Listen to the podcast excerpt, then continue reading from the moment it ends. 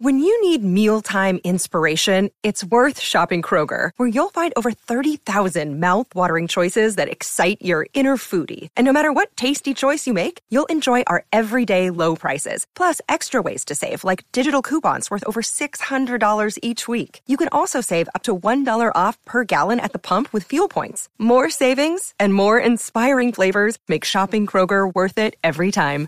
Kroger, fresh for everyone. Fuel restrictions apply. Your brain needs support, and new OLLY Brainy Chews are a delightful way to take care of your cognitive health. Made with scientifically backed ingredients like Thai ginger, L-theanine, and caffeine, Brainy Chews support healthy brain function and help you find your focus, stay chill, or get energized. Be kind to your mind and get these nootropic chews at olly.com. That's O-L-L-Y.com. These statements have not been evaluated by the Food and Drug Administration. This product is not intended to diagnose, treat, cure, or prevent any disease. Hello, Potter Than Hellions. Welcome. Damn, wrong podcast. Hey, this is Steve from the Potter Than Hell podcast. Welcome to the show. This is the Shout It Out Loud cast. But before we get going, I want to ask my guy something. BC, are you feeling low with no place to go? Yeah, and I'm thinking I'm going to scream. Hey, BB, do you recall Days in the City? Yeah, and I think back, oh, what a pity. And hey, Dylan, do you feel uptight on a Saturday night? Yeah, man, my heater's broken. I am so tired. Well, I'm going to throw another log on the fireplace and listen to the Shout Out Loudcast. Oh, yeah. Steve, stand by my side, and I'll be next to you. Oh, God. Shut the fuck up, BC.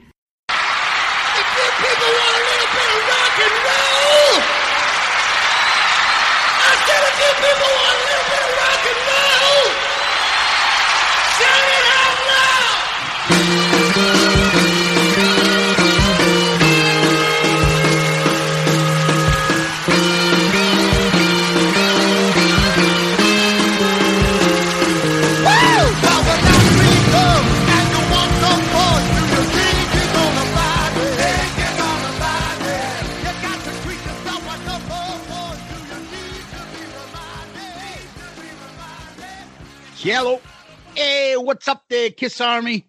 It's Tom and Zeus with another episode of Shout It Out Loudcast, episode 84, aptly titled Sean Delaney's Hellbox.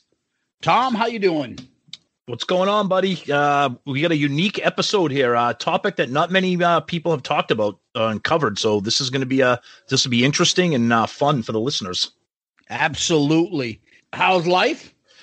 Well, it's what 95 degrees again, like fourth day in a row. I can't wait to see my electric bill, but first world problems complaining about air conditioning. So, but that's about it. Nothing, uh, nothing else going on here. What about you, buddy? I know uh, we got some playoff hockey going on. Yeah, it's like deja vu, playoff hockey, Bruin stuff. But at least uh, I'm not going to every game and coming yeah. home at two in the morning because of five overtimes and things like that. But yeah. Uh, NHL hockey playoff is back. NBA will be starting up, and uh, I think they play baseball right now. Do they play baseball? Dude, the Red Sox are so fucking bad right now. What, what a what a what a great year for them to suck when no one cares and no one watches. It's terrible. Yep. Yeah, baseball's looking pretty bad right now. Yeah, yeah. But we still have our Kiss podcast. And because we uh, we got a, a, great interview today to be played with you guys, we want to get right to the rest of the stuff. So first, Tom, we did our poll from last week's episode. What was it? Yeah, so last week we welcomed our buddies Sonny Pooney and Steve Wright from Potter Than Hell to play another round of Kiss Jeopardy. And one of the categories for Kiss Jeopardy was one word song titles. So we figured that would be our Monday poll. Now, obviously, there's a ton of one word song titles. We tried to mix it up a little bit and not use the the big hits. So we threw in Mainline, Firehouse, Parasite, and She. Mainline is obviously the deepest cut out of that group. The other ones, for Kiss fans like us and Kiss fans like you, those are hits, but we didn't want to put you know Deuce or Unholy Forever. Try to a couple, mix it up a little bit. No surprise, Parasite ran away fifty percent of the vote. Firehouse 24%, She 20, and right up the rear, Mainline 6%. and I think that's uh, I think that's all Zeus and his burner accounts that voted for Mainline. yes, yes. uh, I have burner accounts. I'm not like you know Sonny Pooney burner accounts. No, you don't have that many. No. Yeah, exactly. Yeah. Yep. So Kiss Jeopardy, another game show we did. Sonny uh, had the questions, did an awesome job as the host and coming up with the questions. No offense to him, buddy. He was so much better this time than the previous time. And I think we got good feedback about it. This was the most fun I've had on a game, not because I won, um, but because the questions were there. It was actually something that me and you and Steve could actually guess. And it was, uh, I thought, his best effort, at least on our show, as far as game shows go. What do you think? Game show lovers? What's that game show lover? What are you talking about, game show lover? Oh yeah, no doubt. Now, granted, I scored zero again for the second straight Jeopardy game, but wrong. But that's but like I even said, you know, it's because the questions there were more questions where I felt comfortable taking a shot, and the questions were the categories were fun, the questions were fun. One word song titles, alternate song lyrics, pandemic Paul, album covers, just interesting categories, fun categories where we all had a shot. So again, kudos to Sonny and, and Steve for for just joining us and having having a good time. Yeah, and you think about it though, Tom. If you've got a few answers under your belt and you got some numbers, you're going to take a chance. That's, but yeah. unlike the previous week, previous time we played, if we're down to 100, 200 points, we're not answering questions because you're like, we can't take the chance. But exactly. you know, you took a chance to, because you're playing the game, but you hit the buzzer for both of us did for way more than we did the last time we played. And that's what made it that's what made it fun, just even having a chance to answer. Exactly. Exactly. Yep. And we got some feedback on YouTube. Our buddy Marty White said, always a gas when Sonny is on, but I don't want to see him in tights. I don't remember what that's from. I mean, I don't want to see him in tights either. Yeah, but he said something about being in tights or something okay. like that and you know he wears the required uniform. Tom, you wear tights? No, I don't wear tights. I wear the required uniform. Tights. Shut up. Tights. On uh, podchaser.com, you remember you can give us five star reviews there and also leave comments. So we got a few there. And uh, this is from Mac and Maddie uh, played in the car. I would have won against both these guys. Uh, there was three of us playing. right? Yeah, right. Yeah. And then Aces High gave us five stars as well. And he's actually asked the question Is this game available somewhere? Where did you get the categories in game cards? I would love to buy and play at home with my imaginary friends. Zeus was on fire on this one but want to take this? But see, that's the genius of Sonny Pooney is he makes people think that this stuff is so such high quality that that the listeners don't even understand that Sonny Pooney created these out of thin air on his own. Hey, Sonny Pooney, what a piece of shit that guy is. so, in you other know? words, we need to team up with Sonny and create our own Kiss game. He's right for, for a home a home version, right? For I'm, people I'm, to play. Yeah, I'm sure Gene Simmons from Kiss will uh, approve that. Yeah you're infringing on my copyrights. Kevin Jepson on Facebook. Holy crap, Sonny Pooney. Nice job on the questions. That was fun. Yep. And Zeus did not say, What is jungle? Dude. LOL, that- just saying, had a blast listening. Let's Dude, hit that. That was like one of the overriding things on feedback. Did we miss that? Because I we I said this. Listen, I thought I said it because I said th- that's whatever the answer was. Uh, yeah. That's uh, unmasked or whatever the answer was. So I thought I said no. I said what is uh, unmasked, and Sonny thought I said it because I said that instead of what is unmasked or something. Because like we because we we, we we did catch you a couple times, like you know, oh, you didn't do a question, but everybody's like Zeus didn't say what is jungle, and I'm like I don't yeah, remember. I, I don't remember that. Brought it up, and then he's like, "No, no, he said it." I'm going, "Yeah, I said what?" I it didn't occur to me like I fucked up, and I said, "No, what is the, what do you call?" It? afterwards, of course, I caught right. myself. It was so far in the lead at that point, anyways. Would, I would have still won on, oh, on that, yeah. anyways. Oh yeah. Uh, but that did get brought up. A few people brought that up on social media that I oh. didn't say it. Our buddy Jack Pinocchio.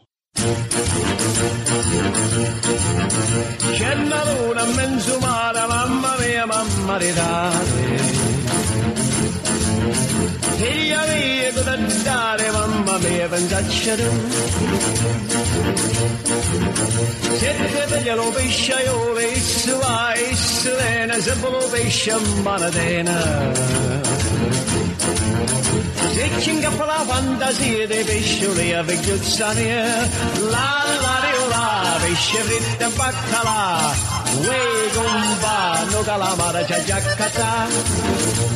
gomba no calamara c'è giaccata The fucking domino clues. 15,000 exclamation points. I lost my shit on that. Ha ha ha. We got a lot of comments on that one. Yeah, they were all Um, from old men or ex cons who understood what those clues meant for fucking dominoes. Sean McNair, I predicted right finally. Now, I believe that's probably in reference to your uh, coming soon post Yes. that you cryptically play. I thought that was pretty obvious, the one you put in. Dude, I thought it was so obvious. Turd Ferguson from Saturday Yeah. Live. Jeff, I'm like, and people, so- somebody actually sent us a message. They thought we were going to have Norm Macdonald on the show. I'm like, Yeah. And then uh, uh, our buddy Heavy Mayo put on, who now uses Facebook. yes. Uh, Zuez. It must be the Spanish version of Zeus. Zuez with a swift ass kicking. Zuez, Zu- Zuez wouldn't be the only Spanish character from the Jeopardy episode. We had, no, no. we had, Oh, oh, that's easy. We had the Spanish luchador, our friend of the show, Chris Jericho. he came, he was a a new character that became on the show. yeah, and he was, he, uh, he did, uh, he did uh, the tag team with Hacksaw Jim Duggan. Fucking Steve.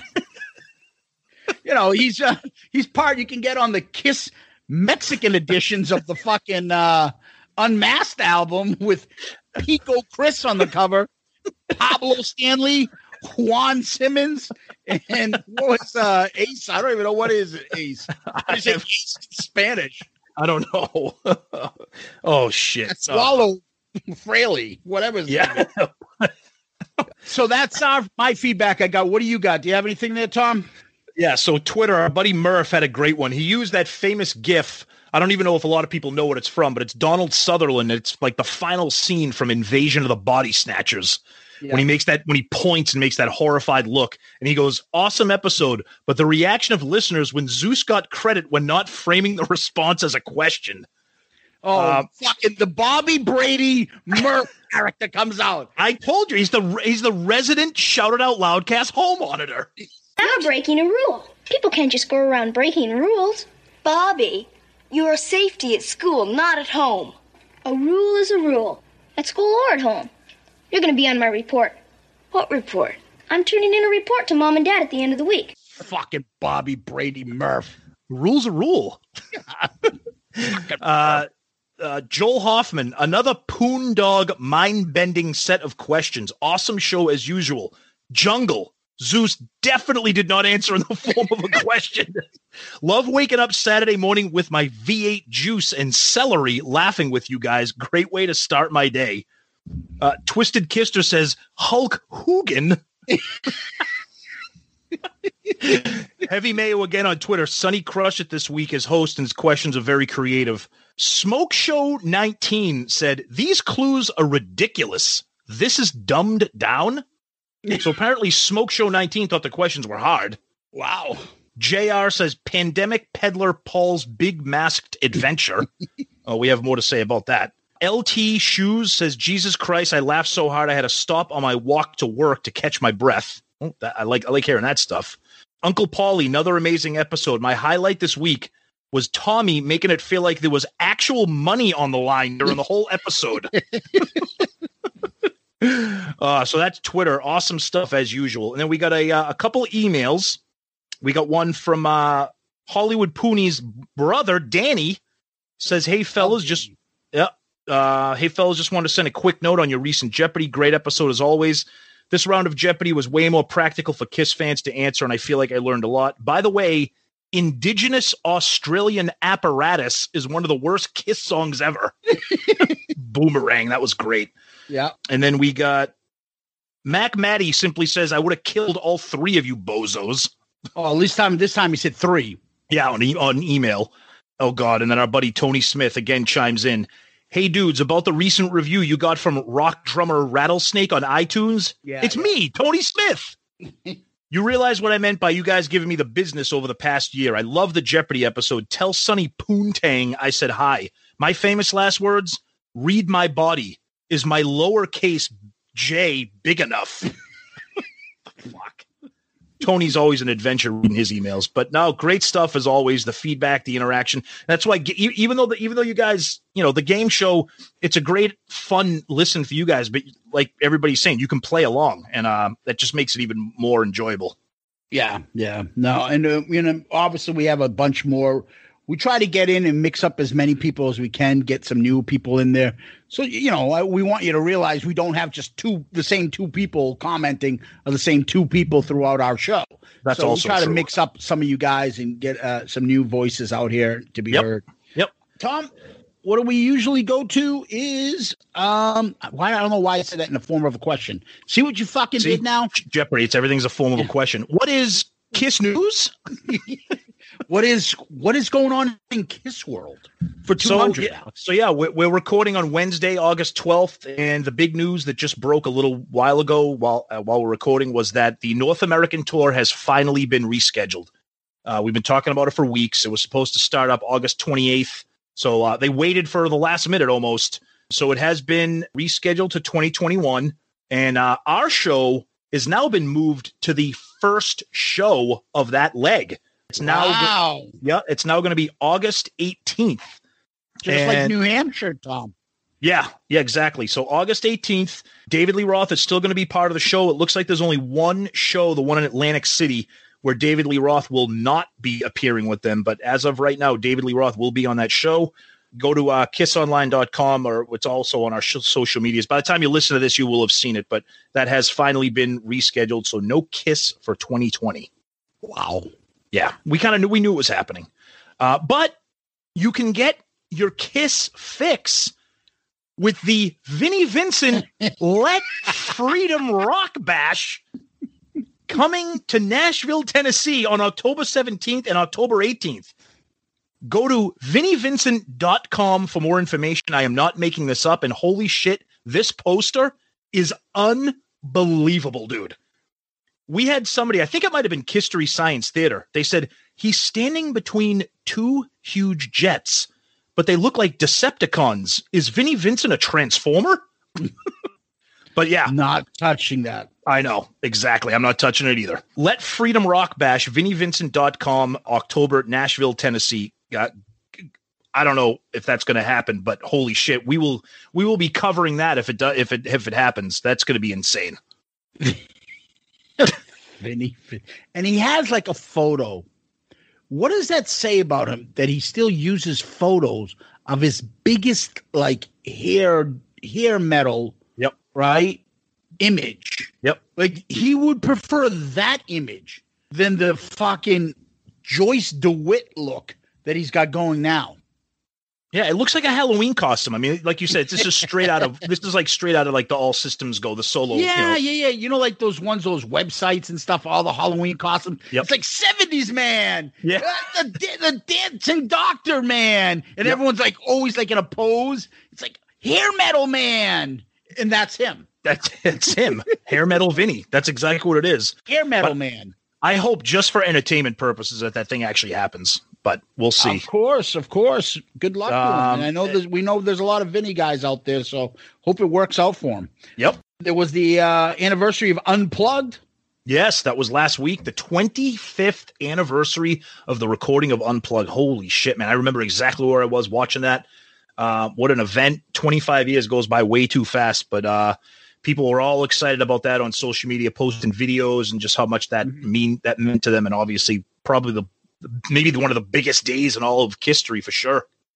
Yeah, and Bruce uh, Kulick uh, did something about that. Just put a YouTube clip together of that. Obviously, it's iconic. The the MTV portion of it, the, the fact this the disc, the live version of it, maybe my favorite live version of any Kiss thing. We'll get to that, and we're going to cover that at some point and do a whole episode on it. But it, yeah, unplug is just a great, great uh, period uh, of history. Absolutely. Yep. Everybody Yeah. loves it. And that'll be exciting to cover when we do get to it. Yeah, and then your buddy still had his uh, uh his his pee wee uh, bike adventures going around town. Oh, but this time he pulled down his mask for the picture. Oh, oh. And why why does he why does he do like such close ups? Just finishing up my eight mile ride. Get out there. Be safe. okay, crook. Okay, crooked man. Any horror movie fans out there, you know who the crooked man is. He's a character. So I don't know. Is that really somebody? The crooked man is a character from a horror movie. Yes. Is so, like we, so we we have pandemic. all fucked up with his no, eyebrows. no, like no. It actually it, it actually looks like nothing like Paul, but we call him. I, I like nicknames, so we pandemic Paul, crooked man, whatever. like they just go out, live, be safe. And you know what it is? And he's got that fucking lemon face, lemon. his lemon lips are in like huge effect. Now we're not fucking God's gift to good looks, but you know, and you know what it is. I don't blame him because if you read the comments, there are a million people that are like, "Oh, you say it, yes, Paul. You're such the best. Oh my God, you're so handsome." it reminds me of Little Nicky when they're like, "Oh, you're so handsome," and he's like, Don't be afraid to show your face. You're such a handsome boy. It's like little Nicky. It just, you know, it just it, those lemon lips. It's like the corner. Like if you put a lemon on its side, like the be- middle part is fat, but the like the end part is real short. It's like Um, bad. It, it- I mean, he's never been accused of having any work done to his face, but I think he may have, and he, maybe Oh, he did yeah. it. Yeah, he has. He must have done it. Eyebrows and shit. Yeah, he must have done it himself, or maybe he had fucking Ace do it or something. Fucking Frankenstein shit. And you know, he wasn't a bad looking man to start with, but just Well, wait, you you you just came up with another potential nickname, especially with Halloween season approaching. Frankenstanley. He's got fucking bolts out of his neck. He's just God bless Paul. We love him, but this version of- Absolutely. during the pandemic, this True. version of Paul Stanley is like, what the fuck, dude? Anything but kiss. Yep. It's like I need to be respected and I need to be a voice of of you know reason out there and be the one to bring bring people out of the wilderness and like get the fuck shut the fuck up dude. Talk about kiss. Talk about your fans. Talk about the music. Talk about the out remember you was doing that for a little bit and then it just vanished and now he's fucking doing wheelies on his fucking pk ripper bmx bike He's popping fucking endos down friggin' Chula Vista Boulevard or wherever the fuck he is. mushroom grip fucking bike handles. Fucking and He's fucking rocking his Skyway mags as he's Hey, friggin' and cruising. he slides with the back tire doing that yeah. yeah. And he kicks down his kickstand. He's like what's up boys? Paul stanley's here to rock it oh my god just fucking he's fucking popping wheelies, no stopping. yeah But yeah, that's that's this week's episode of Pandemic, uh, Paul. Who knows what's going to happen? But I'm hoping that today's Wednesday. By the time you listen, I'm hoping he would do something about the postponement of the tour.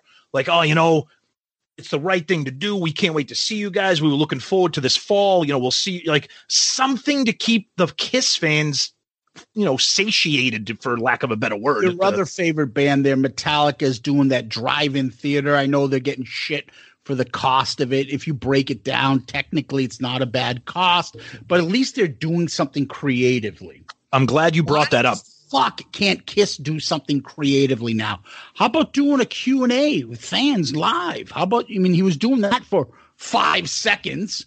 Um, and i think it is because he can't take any trolls he will fucking lose it you know like laser beam paul when the fucking concert like he just he won't be able to control himself if someone says like something derogatory about him Yep. I'm glad you brought that up about Metallica because I just want to talk about that real quick because after after Kiss, Metallica is, is my band. And I understand they're taking a hit for the cost, but the one thing that they're doing is like you said, they're being creative. Okay. This is a concert. It's going to be newly recorded. It's going to be mixed and edited, the sound engineered. It's going to be specially made for a drive-in theater. Yes, I understand you're going to be seeing them on a drive-in screen. It's $115 per car.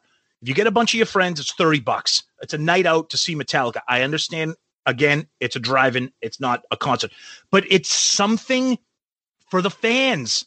Mm-hmm. And I've said this before too. Throughout this entire pandemic, every Monday, they call it Metallica Mondays. You go on their YouTube page for free. They stream entire concerts from all throughout their career. You're going to tell me that Kiss couldn't do that on their YouTube page? Hey guys, check us out tonight. We're going to do 1979 Largo, the Dynasty Tour. Tune in to check it out. Like, you, you can't do that? Yeah. And one of the person's comments on it tonight is Paul's night. The next night, Gene does it. And the more recent concert, Tommy Thayer can do it. Right. You know, something. Just, I mean, I, I give credit to a lot of these artists out there, and especially Metallica's, but other people, they're doing things because they know their fans want something from them. And I know we say this every week, and you know, if, if we're being a broken record, too bad. We're, we we talk like this because we're so passionate about the band, and we and we miss them. right. I guess, and it's just right. frust- it's just frustrating to see these other artists using this time to the best of their advantage to keep their fans happy. Yeah, yeah. Yeah. Um, so that being said, you're getting all worked up. I am getting I, I, I am getting all worked up. And and, and what do you when do I get worked up? Well, when you get worked up, you, you gotta go you gotta go to adamandeve.com because free stuff is awesome. But free stuff to spice up the bedroom is even better. Select almost any one item for 50% off, and then Adam and Eve loads on the free stuff. Use promo code LOUDCAST at checkout and get 10 tantalizing free gifts. A sexy item for him, special gift for her, and a third item you will both enjoy. And those six free spicy movies and free shipping. Promo code LOUDCAST, adamandeve.com. Nice. So today's episode, Tom, came about, and I think I, I we talk about it a little bit in the ep, in the interview. Yep. So we're going to speak with Bryan Kinnaird. Who's Bryan Kinnaird? Well, he's the person that who wrote the book, basically Sean Delaney's Hellbox, and Bryan is a ghostwriter for this story, which is Sean's story. We all know Sean Delaney as one of the uh, early parts of history and he played a major role. I've brought him up many times on the show. Uh, we had an episode that we talked about overrated, underrated things. I brought up that felt his role in Kiss was very underrated. He had a role in, you know, coming up with the themes, coming up with the character themes, coming up with Gene's blood, coming up with the costumes, the choreography, some of the song development. He was their tour manager. He did all the pyro stuff. He did every you name it, he did it. So he was part of Aucoin management, and him and Bill Aucoin uh, were partners, uh, along with Joyce Not DeWitt Biawitz, right? Is my, yep. I'm not sure if I'm saying it correctly. Yep. And they were Kiss's managers in the beginning of their career. And Sean, uh, unfortunately, had a falling out with the band later on. And, um, you know, and he passed away pretty young sadly. And he obviously had a, a, a fascinating life. And he was talking about, he finally came out of the woodworks after 10 years and he started going on the KISS um, convention circuit. And he was talking about that he had this book. He wanted to put out this book. He's got a book written and it's going to be an autobiography. He's got all these secrets and all this stuff and he was going to do it. He's going to do it. Well, he didn't know how to write a book and he got Bryan Kinnaird to do it for him. And Bryan talks about the story and how they got together and how they basically he ended up writing the book for him. So the book is basically Sean's words. They're not Bryan's words. They're, everything is directly from Sean. So it's about as an autobiography, although we call this a biography. Everything's written with Sean's exact words. This is stuff coming from, you know, straight from the horse's mouth it's his dealings with Kiss, his life, his you know the the rise and fall of Sean Delaney. It's a short read, and um, I basically came into this um, Tom when I just started doing some more research about Sean Delaney and found the book and you know it was pre-internet stuff for me you know afterwards when i got back into kiss. And i was like holy shit is this real? What is this and i found it fast i ordered the book read it i thought it was incredible i had you uh i think that was a christmas gift for you it was yeah Yep. got it, It was. for christmas and i'm Yep. like here you go merry christmas there's your homework read Yeah. it and uh, we reached out to Bryan, who couldn't be any nicer. And uh, here we are. I know I've spoken a lot, so Tom, let me turn it over to you. Yeah, no, I give Zeus credit for uh, finding this book, and and and like Zeus said, you know, Kiss fans, you know, you, if you're listening to us, you know, you love the band, and Sean Delaney is regarded as that fifth member of the band, um, and his story is tragic, it's riveting, it's informative, it's passionate. Bryan, um, he will tell you the story when we play the interview about how he met him and all the goings on with Sean. We were happy to have Bryan on because for his sake and for Kiss fans' sake, we want to get this book out there because it's a must read. Zeus and I have read every Kiss book ever published, and I'm sure you guys have too. There's a lot of things in this book that none of us, neither one of us knew. And the book is very short. And in those pages were a lot of things that we never knew. So without further ado, Zeus, Hello, Pantheon podcast listeners. Christian Swain here to tell you more about my experience with Raycon earbuds. Our family now has three pairs of Raycon earbuds around the house, and my wife just grabbed a pair of the Headphone Pros to replace some headphones from a company that was double the price.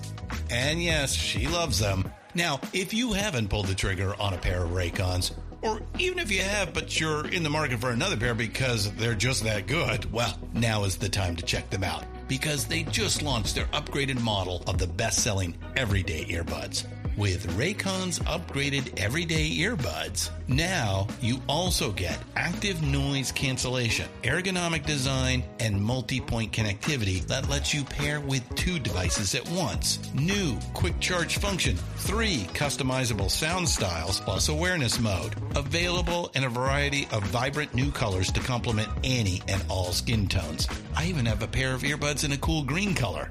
I have tried just about every earbud known to humankind, and these Raycons are fantastic. Seriously, if you've been wanting to check out Raycons, there truly is no better time. You're going to ask yourself why you didn't check them out sooner, and Raycon offers a 30-day happiness guarantee. So, what are you waiting for? Go to buyraycon.com slash Pantheon today to get 20% off your Raycon order, plus free shipping. That's right, you'll get 20% off and free shipping at buyraycon.com slash Pantheon. Buyraycon.com slash Pantheon. Another day is here, and you're ready for it. What to wear? Check. Breakfast, lunch, and dinner? Check. Planning for what's next and how to save for it? That's where Bank of America can help. For your financial to-dos, Bank of America has experts ready to help get you closer to your goals. Get started at one of our local financial centers or 24-7 in our mobile banking app. Find a location near you at bankofamerica.com slash talk to us. What would you like the power to do? Mobile banking requires downloading the app and is only available for select devices. Message and data rates may apply. Bank of America and a member FDIC. Hey folks, Steffan Chirazi and Renee Richardson here from the Metallica Report. And we are proud members of the Pantheon podcast family, where the best of music and podcasts unite. We've got something pretty cool for you. We're giving away an exclusive Metallica merch package worth over $250. That's a whole lot of scary guys, skulls, M72, and other sought after Metallica swag. And we've made it easy for you to win. Follow and share the Metallica report, and you're in the game. Go to pantheonpodcast.com slash Metallica, enter your email, and hit that button to be entered to win. And just like that, you're eligible for our monthly exclusive Metallica merch package. And guess what, rockers? You can enter every month. So just do it. And while we love our global brothers and sisters, the lawyers won't let us ship outside the U.S. Yeah, let's uh let's get into the interview. This is uh the interview with uh Bryan Kinnaird, the author of Sean Delaney's Hellbox. for you tonight. We're gonna turn the microphone over to Bryan Kinnaird. And you want to tell everybody who Bryan Kinnaird is? Bryan Kinnaird is the author slash publisher of Sean Delaney's Hellbox, which is Sean Delaney's autobiography. Um, and we're so happy to have Bryan on here to talk about this book, uh, which every Kiss fan out there, everybody listening to our show right now, uh, it's one of the most underrated, unknown Kiss books out there, and it's a must read. Bryan, welcome to Shout It Out Loudcast. We're so glad you could join us. Uh, thanks a lot for having me. Really appreciate it. Awesome. So while we were talking off the air, Bryan, we uh, found out you are a Kiss fan. And uh, as usual, uh, we do our Murph questions to get them out of the way first, right off the top. Very simple for you, buddy. Uh, the first one Who's your favorite Kiss member? My favorite Kiss member has to be Gene Simmons. That's the correct answer. Can you tell Tom's the Gene one?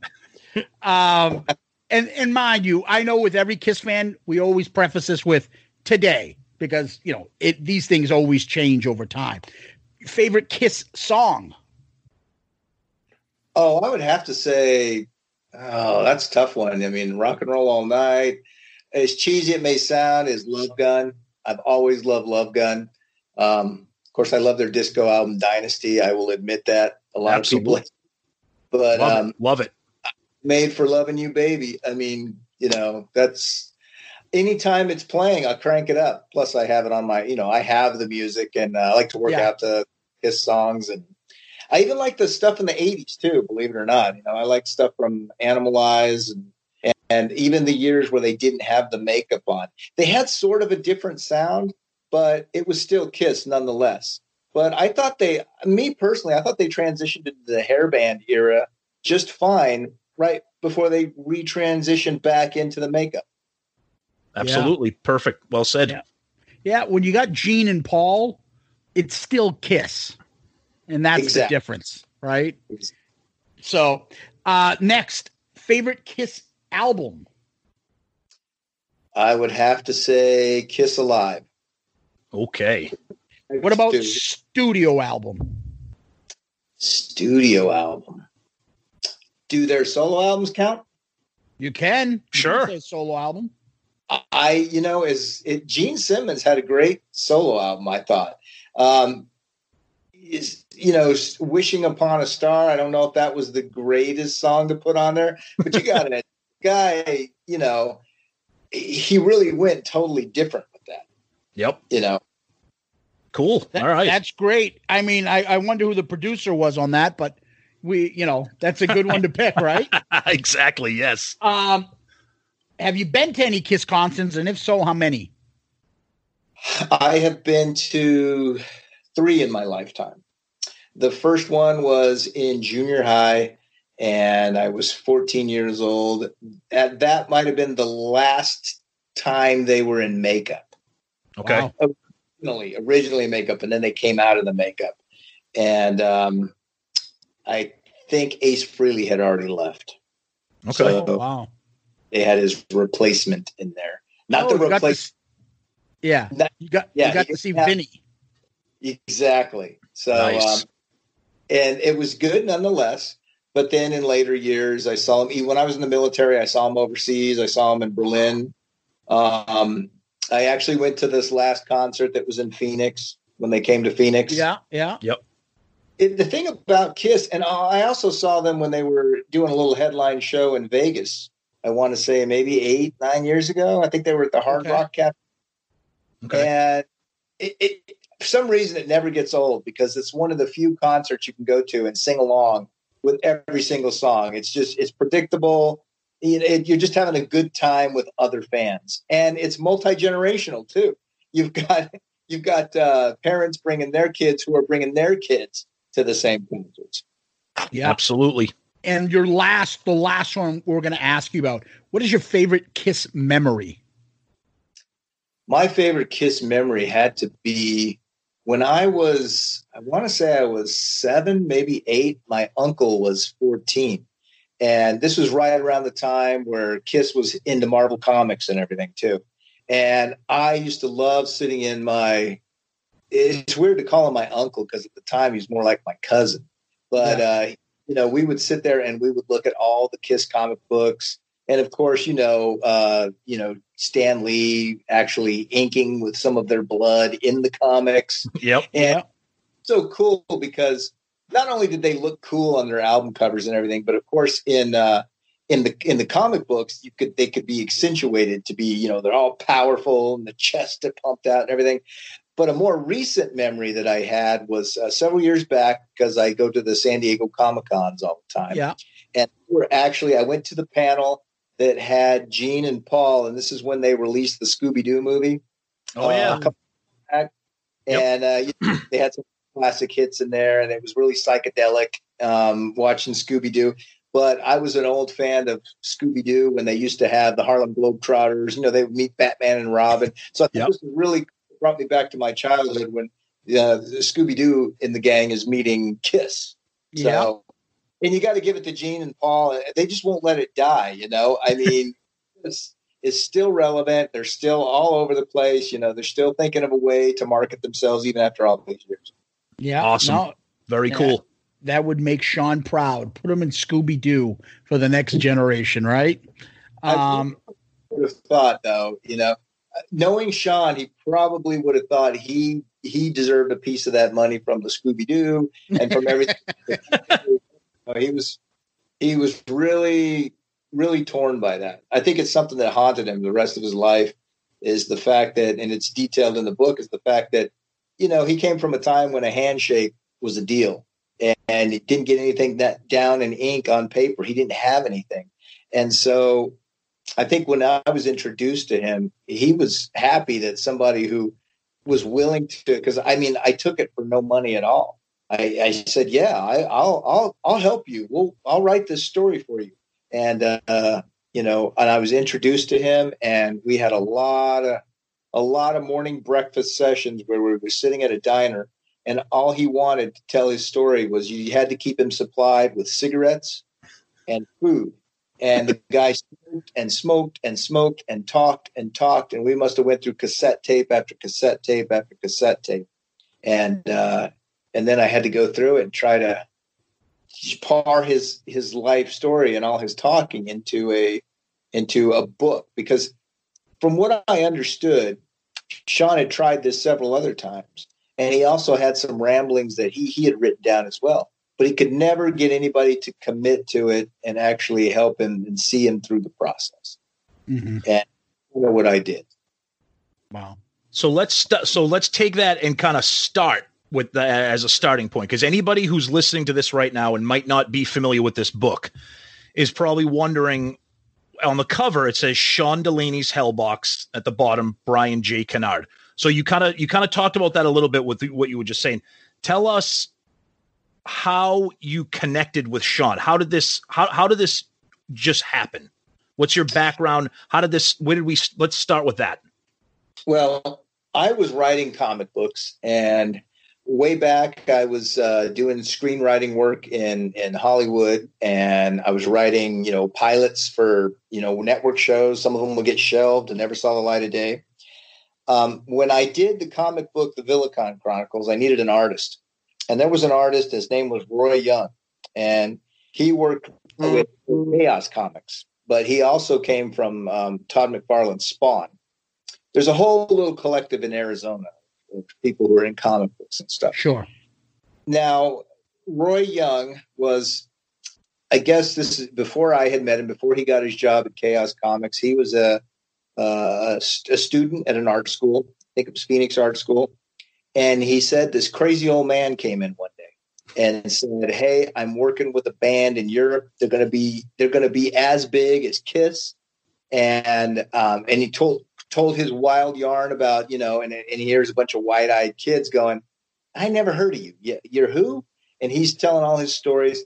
And he said, I need an artist who can do me an album cover. I have absolutely no money, can't pay you, but I need someone to do an album cover. And this is what Roy Young did. So Roy Young raised his hand and said, I'll do it. I'll do it. No money, nothing. I'm fascinated with your story. I'm a metalhead. Go ahead. And so I guess that's how he got to know Sean Delaney. So years later, when I'm working with Roy and we're putting together um, the graphic novel, of Villicon Chronicles series, we, we had a lot of time where we would talk. Uh, we, our desks were adjacent to each other. I'd be doing the writing and and maybe pitching ideas. And he'd be sitting there uh, pumping out, you know, maybe four or five pages a day of artwork. He was a one and he, he was a, he was everything. He could do, he could take, he could do the inking, the drawing, the, the, he could do all that stuff, the coloring. He started to tell me about, this is when he started telling me this story. And he says, you know what? I'd really like you to meet Sean. I mean, the guy really wants to write a book and he doesn't know where to begin. And he starts to tell me this whole yarn. And I'm like, I love Kiss. I mean, I grew up with Kiss. This is great. You know, we're listening to Kiss songs.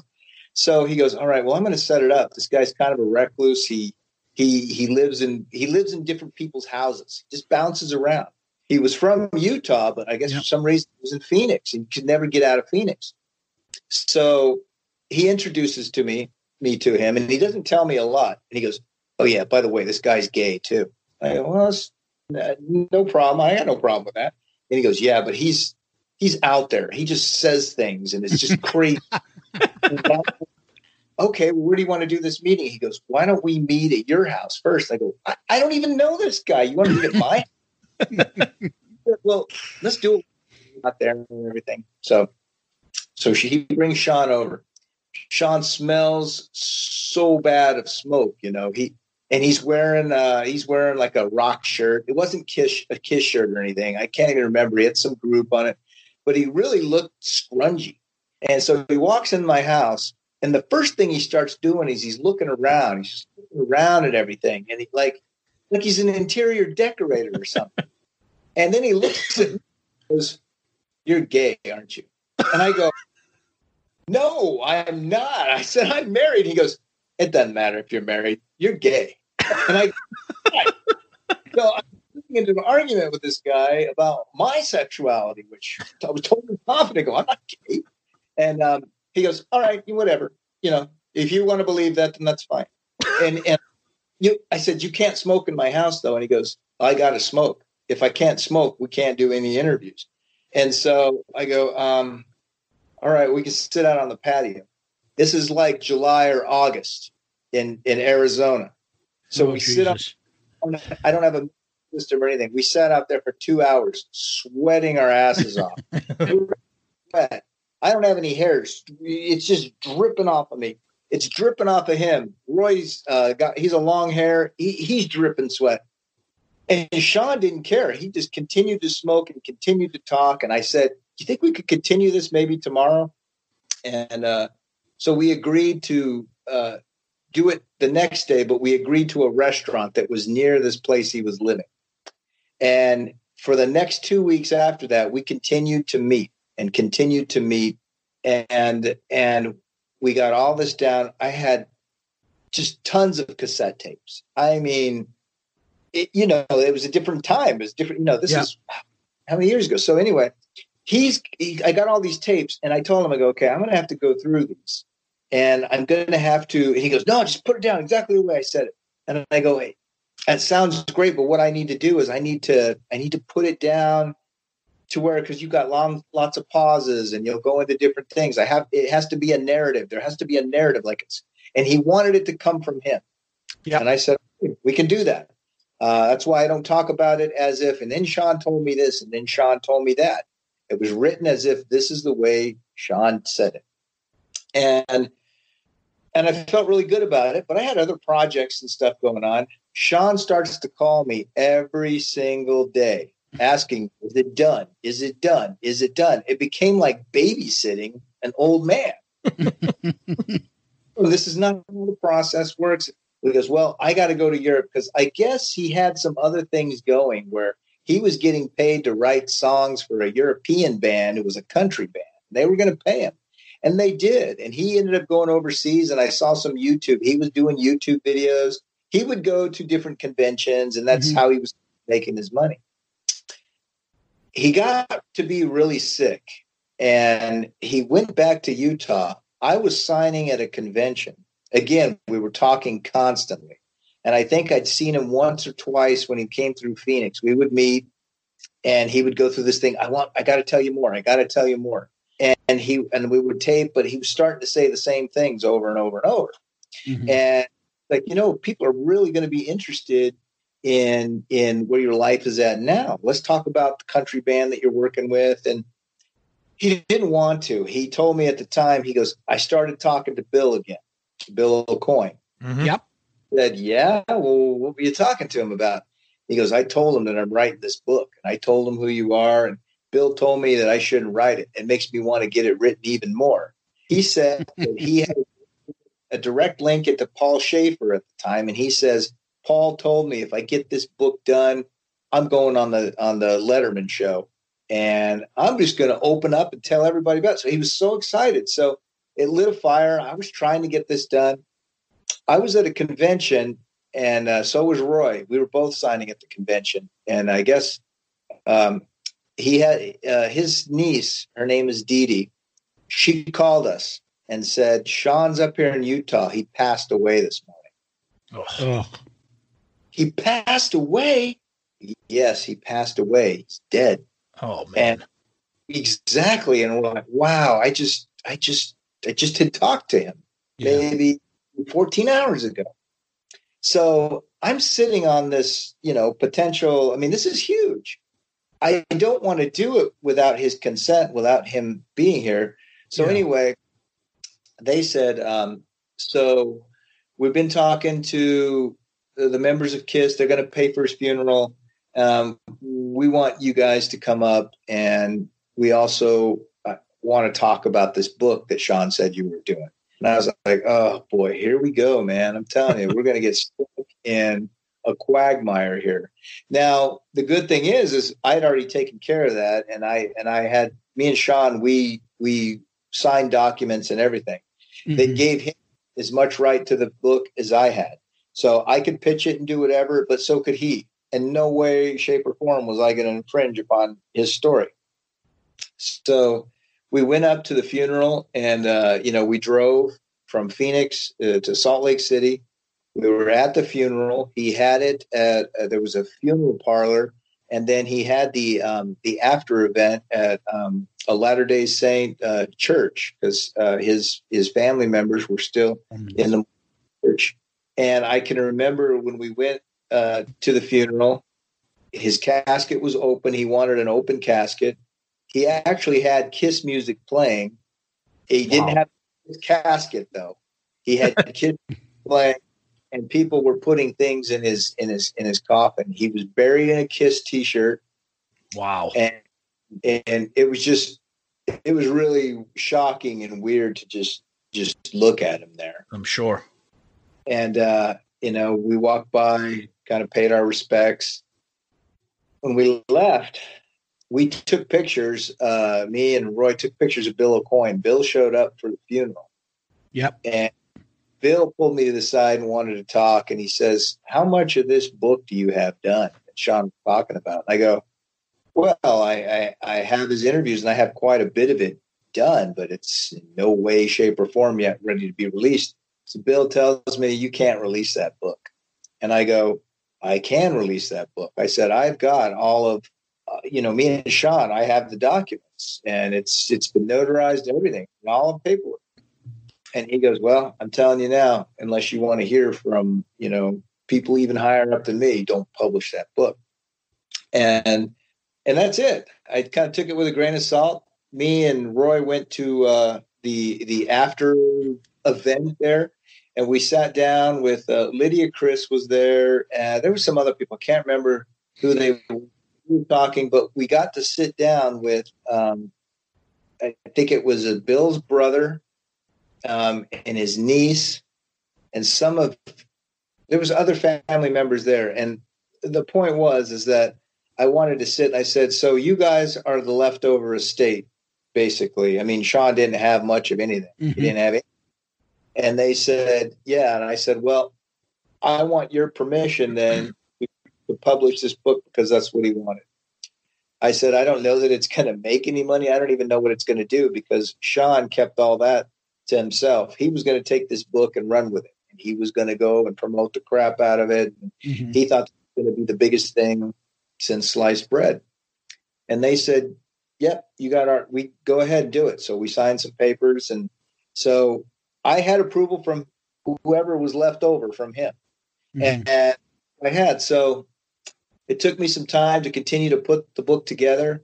And a lot of people go, Why did it stop? We wanted it to keep going. I go, Because that's as far as Sean coherently discussed his life. And and he thought that anything after Kiss really didn't mean anything because he figured he hit the peak. He hit the top.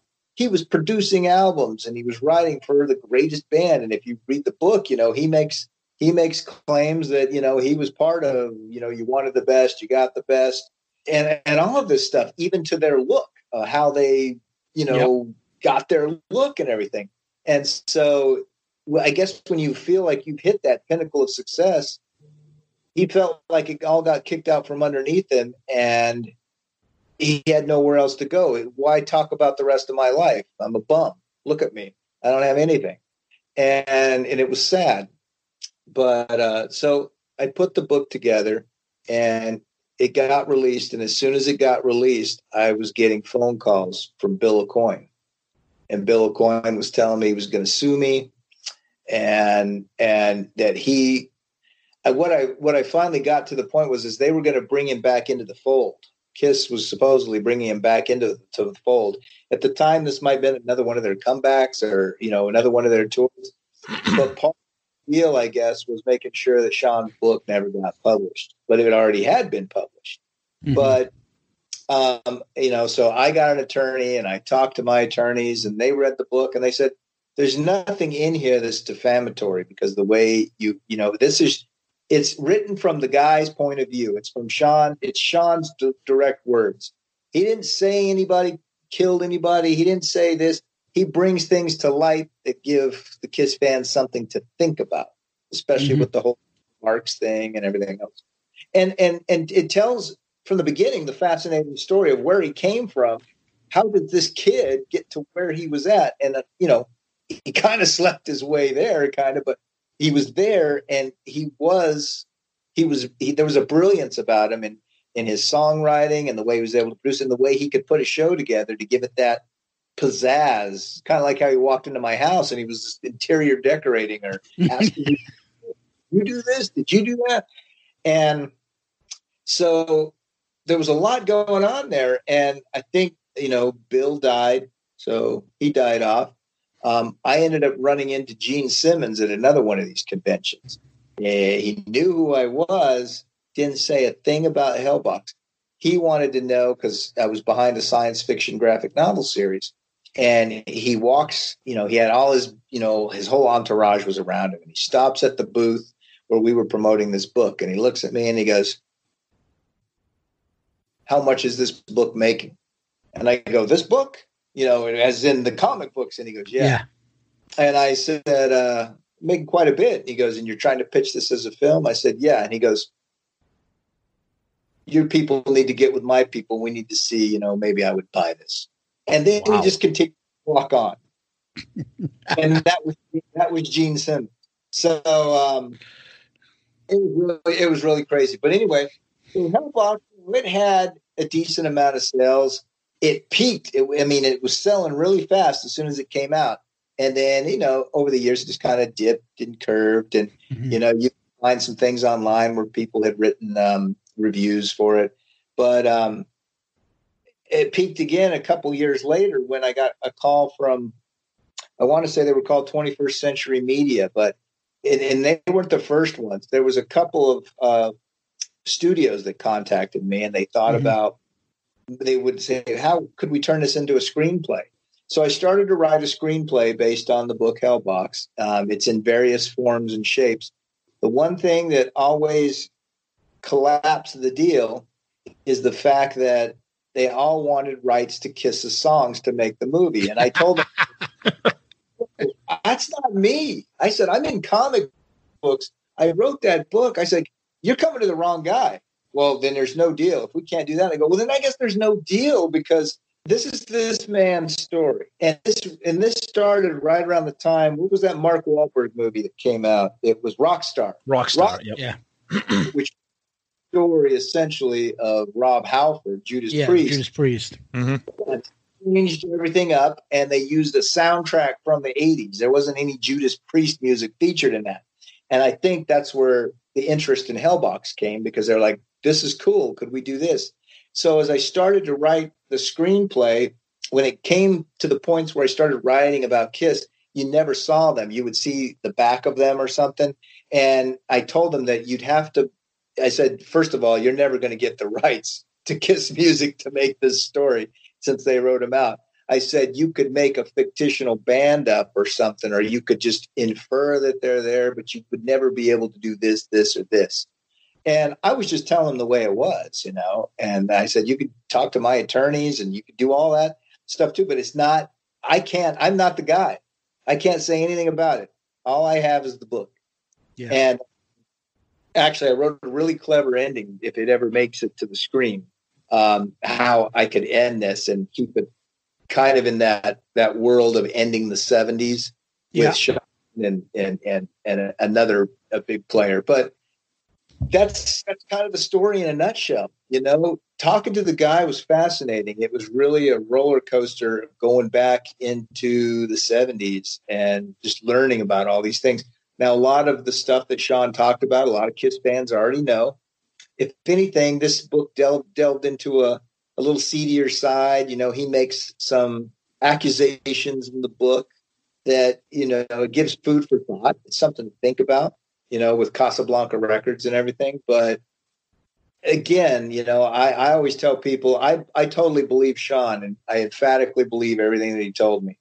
And and that's what I claim. I say this book is his story and I believe it myself but it's it's open for anybody else to believe. And again, if you're when we're talking about Kiss, Kiss is they're a great band, but they're almost comedic comedic in and of themselves. You know, they're a parody of themselves, so to speak. Mm-hmm. Um, but that doesn't take away the love that I have for the band, even even to the side. I still love the band for whatever problems that uh, people have with them or that they have with each other. But let's face it, you know, Gene, Gene and Paul have both been on TV and and they've said it themselves. They they will milk Kiss for whatever they can. You know, I mean, I have Kiss bubblegum cards. I have all the stuff that I collected, and to this day, they're still putting out stuff. I mean, you yeah. could be buried in a Kiss coffin if you want, with a Kiss credit card if you want. So, That's and you're and wait, and you're saying this on a Kiss podcast. Exactly. exactly. Yes. Yes, I love Kiss, but you got to admit, I mean, some of it's it's it's it's funny. I mean, you got to think of the age of you know how old they are, which I give props to them that they can still get on stage and do that. But what's genius about it is is that they can put the makeup on, and it takes away how old they really are. In my opinion, if I was Gene and Paul, I would keep Kiss going, even in my elderly years, because you could technically get a Sebastian Bach when he was young or something. You could get these guys, put them in makeup, and have a young Kiss now because the actual characters that Kiss embody could continue to live on with different that, that, that, could be a completely separate episode. Maybe we'll have you on again for that. But, but but but let let's let's back up Zeus if you want to unpack everything that Bryan just said and kind of fire away with some questions. Yeah, I, I mean, that, there's there's a lot there, and so yeah, I, I will. Let's start with. Let me let me take a step back. Let's start with the book. I will tell you right now. Um, I didn't share anything with Tom. We have a thing that me and him joke about when we review something and we do anything. We always say, "Save it, save it."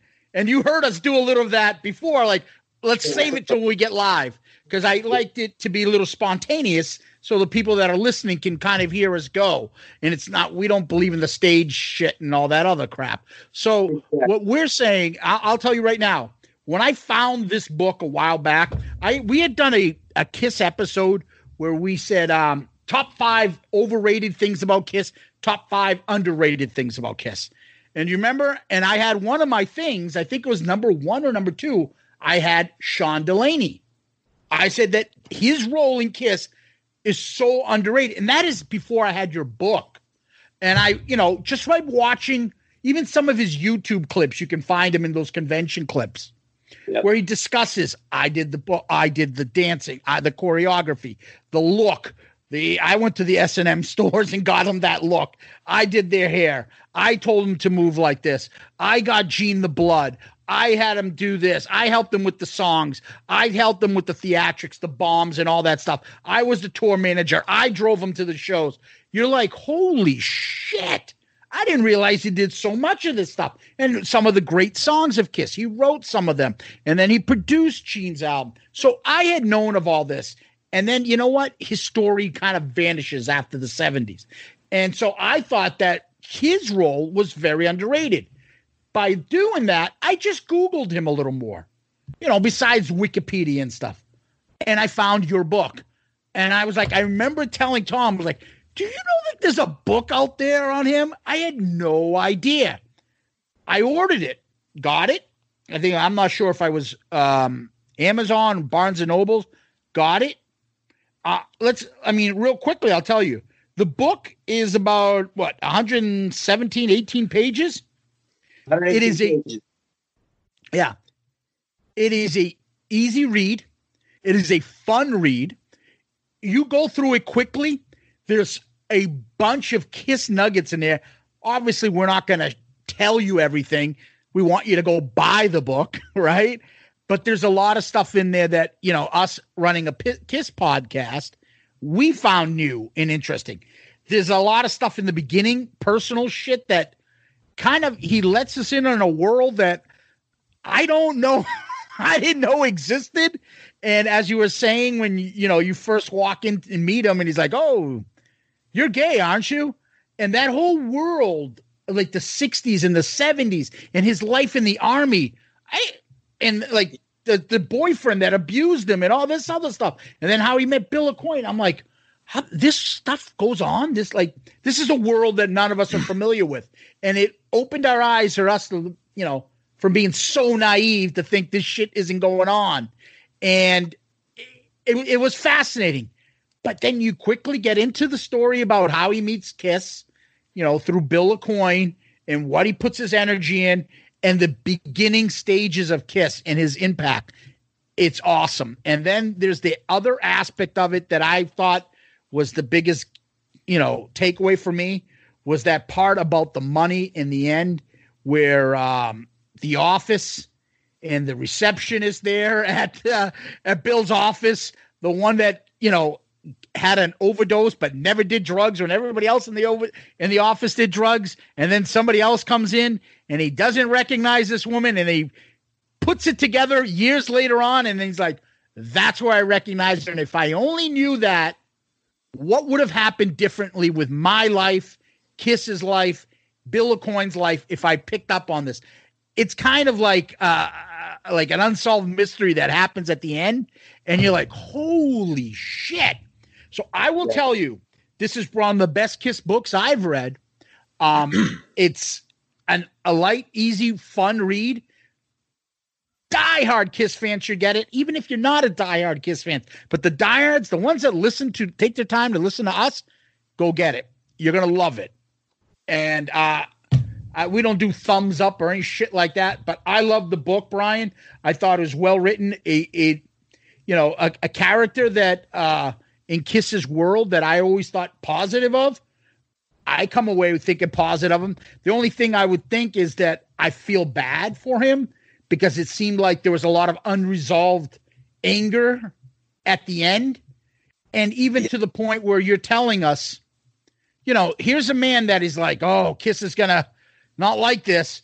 And even in his uh, YouTube clips where he's talking about, oh, this is their worst nightmare, he still kisses their ass. He still loves them. He still will protect them. He still wants to wear Kiss a Kiss t-shirt in his coffin. He's got Kiss music playing but he just wanted the recognition. And I think that he felt like if they just said, yeah, and I know later on there was some kind words said later on where they've kind yeah. of admitted his role, but they don't yeah. talk about it much. But if they're pinpointed on it, I think they feel guilty. You know, there's other people that say, I've heard Lydia Criss say, absolutely he's the fifth Kiss member. Absolutely. More so than Bill Aucoin with Sean. And then I've heard others, you know, that say without him, there wouldn't be a Kiss without Sean. So it has gotten better over the years, but this book, I will tell you, um, I'm so glad that I found it and uh, we were able to get you on to talk a little bit more about it. But I loved it, and I just kind of want to hear what Tom's going to say about it. Yeah. So again, Bryan, that that story, the, the story was just just amazing because, like Zeus said, eh, eh, diehard Kiss fans, people that are listening to our show, people that read the Kiss books and listen to you know you know the music, they know who Sean Delaney is, and and, and like Zeus said, and like you said, it, what a troubled life and a troubled man that he was, a talented a talented visionary man, and you wish that you know the work that you did with this book is is stunning. And the way that you like what you said that you didn't you wrote the book as if Sean wrote it instead of you saying and then Sean told me this and then Sean said this. It's you don't know it, it, like it it's like as he's he's writing and he's he's putting the book together. And you wonder if if Sean because there's kiss books about out there about everything about you know every era uh some you know member specific books um but you wish the story that Sean has to tell. This is such a great book, and you wonder if Sean was a little bit more I hate to use the word stable because it almost sounds insulting, but you wonder if he was a little bit more stable, if he could have put a book together that could have been maybe two or three times bigger than this because you know he has so much to tell because he was involved so much. Um, this book, like Zeus said, reading it, we we've read every Kiss book that there has ever been invented, uh, ever, ever published. We've read them all, probably more than once. And for a book that's only 117 pages long, I learned more things in this book, and that's just because it was from Sean Delaney.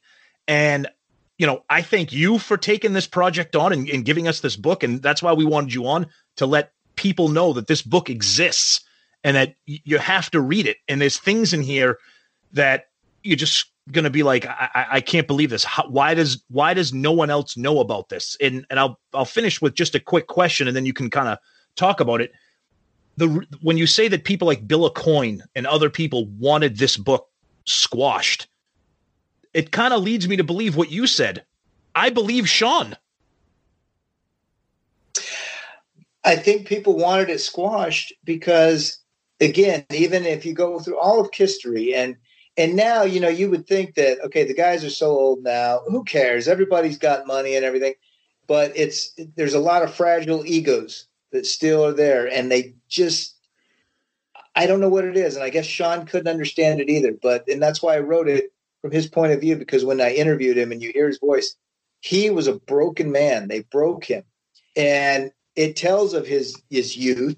He didn't go to any traditional college. He didn't know you know what he had was an a, a, born ability, you know, to keep time, to write, to you know, there's there's some people out there that are like that. He, he and he, unfortunately, he got passed over, and he was he was a tragic figure that they was able to throw away. And I don't think he even believed that they would do that to him.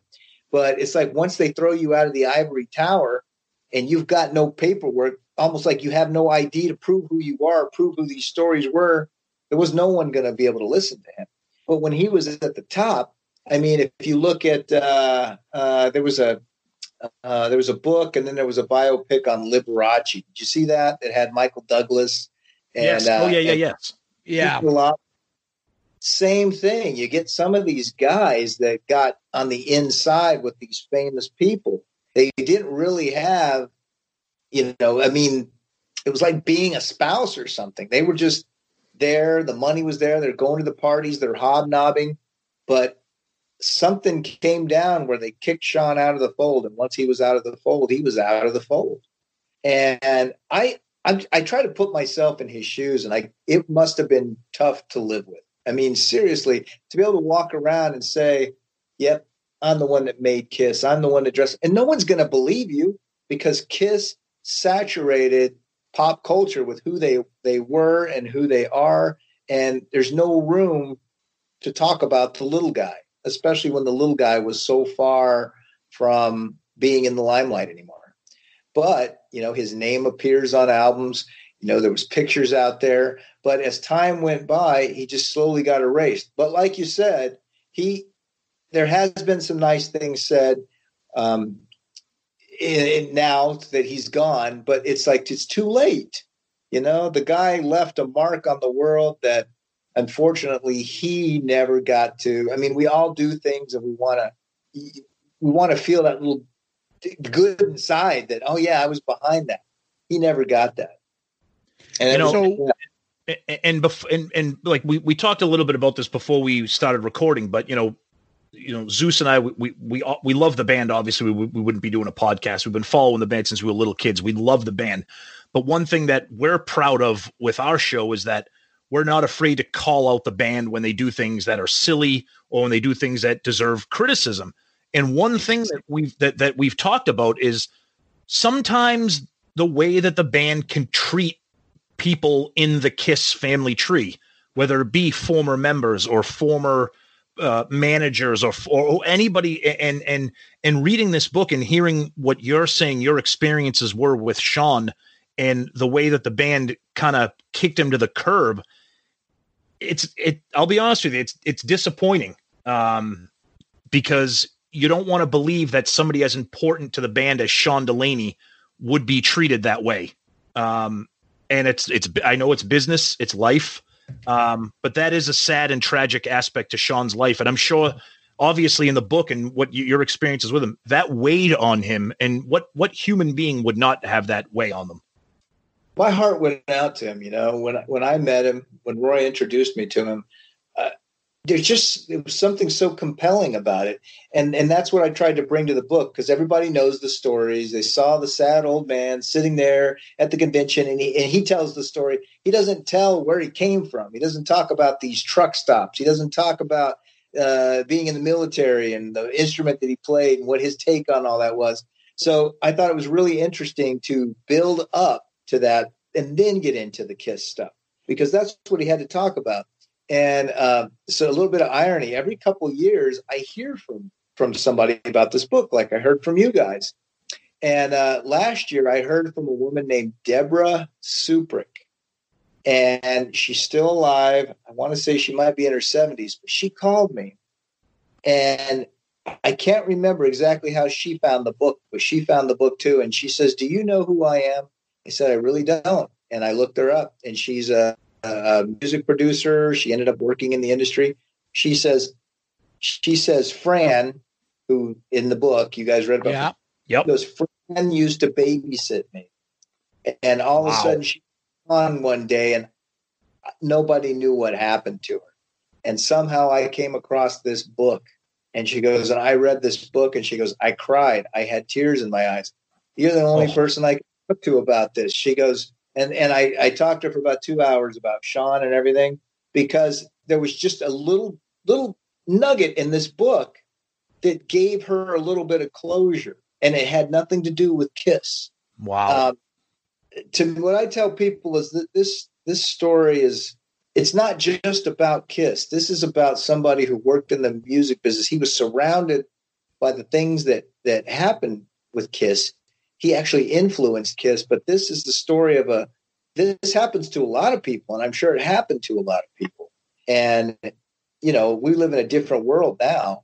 Um, I wonder what Sean would have thought of the world now.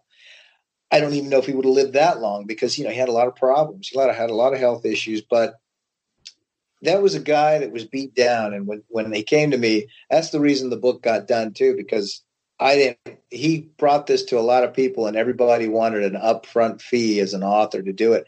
And I was a fan of Kiss first and foremost, and I said, "Man, I would love to do this." And that's the same with Roy. Roy knew who he was because he knew his name off the back of albums, and he says, "Yeah, I'll help you. I'll give you an album cover for some new band." And uh, and that's why we clicked with him because we did it, and we didn't ask for anything in return. I think all we said was because of course, you know, he was telling me he had these ins. He was going to get on the David Letterman show. And I said, okay, Sean, just make sure you don't do to us what Kiss did to you. If this happens, I just want some credit, you know? And he, and he, and that's what he agreed to. And it's just unfortunate that he died and he didn't get to see the book published because I can only imagine what he would have done with the book because he was totally willing to be that guy that would have went out there. He would have fought. He would have gotten Gene's face. He would have got Bill's face and everything. And and and that's why I wish that would have happened because it was it's his story, and that was his story to do that with. Just like it's it's to me, it's still his story, belongs to his estate. I hope that it can go somewhere someday because I think this would make a great uh, telepic film. You know, whether they change the person around or whatever, but it would be great for people to know. Who, who knows? Maybe when we're all gone and Kiss is all gone, this person's story will be told and they'll be able to do justice based on the book. But uh, he really was a fascinating guy. Um, yeah, he was really fascinating. So uh, something for that I wanted to bring up, and I'll be I'm going to be honest with you. Other, I don't see why Kiss would be so offended by this book. There's no insults to them. Um, the only thing that I, the only time I think they really came across bad was the that Peter acted at one point kind Yeah. of uh, snobby. At one point, got a little bit too big and talked to Sean like he was the help. And there's a story in there and what he does to him. And that's a great part. But Yep. other than that, even Bill, I mean, I get it if he was closeted and he's like, I don't want this book to come out because it's talking about my sex life.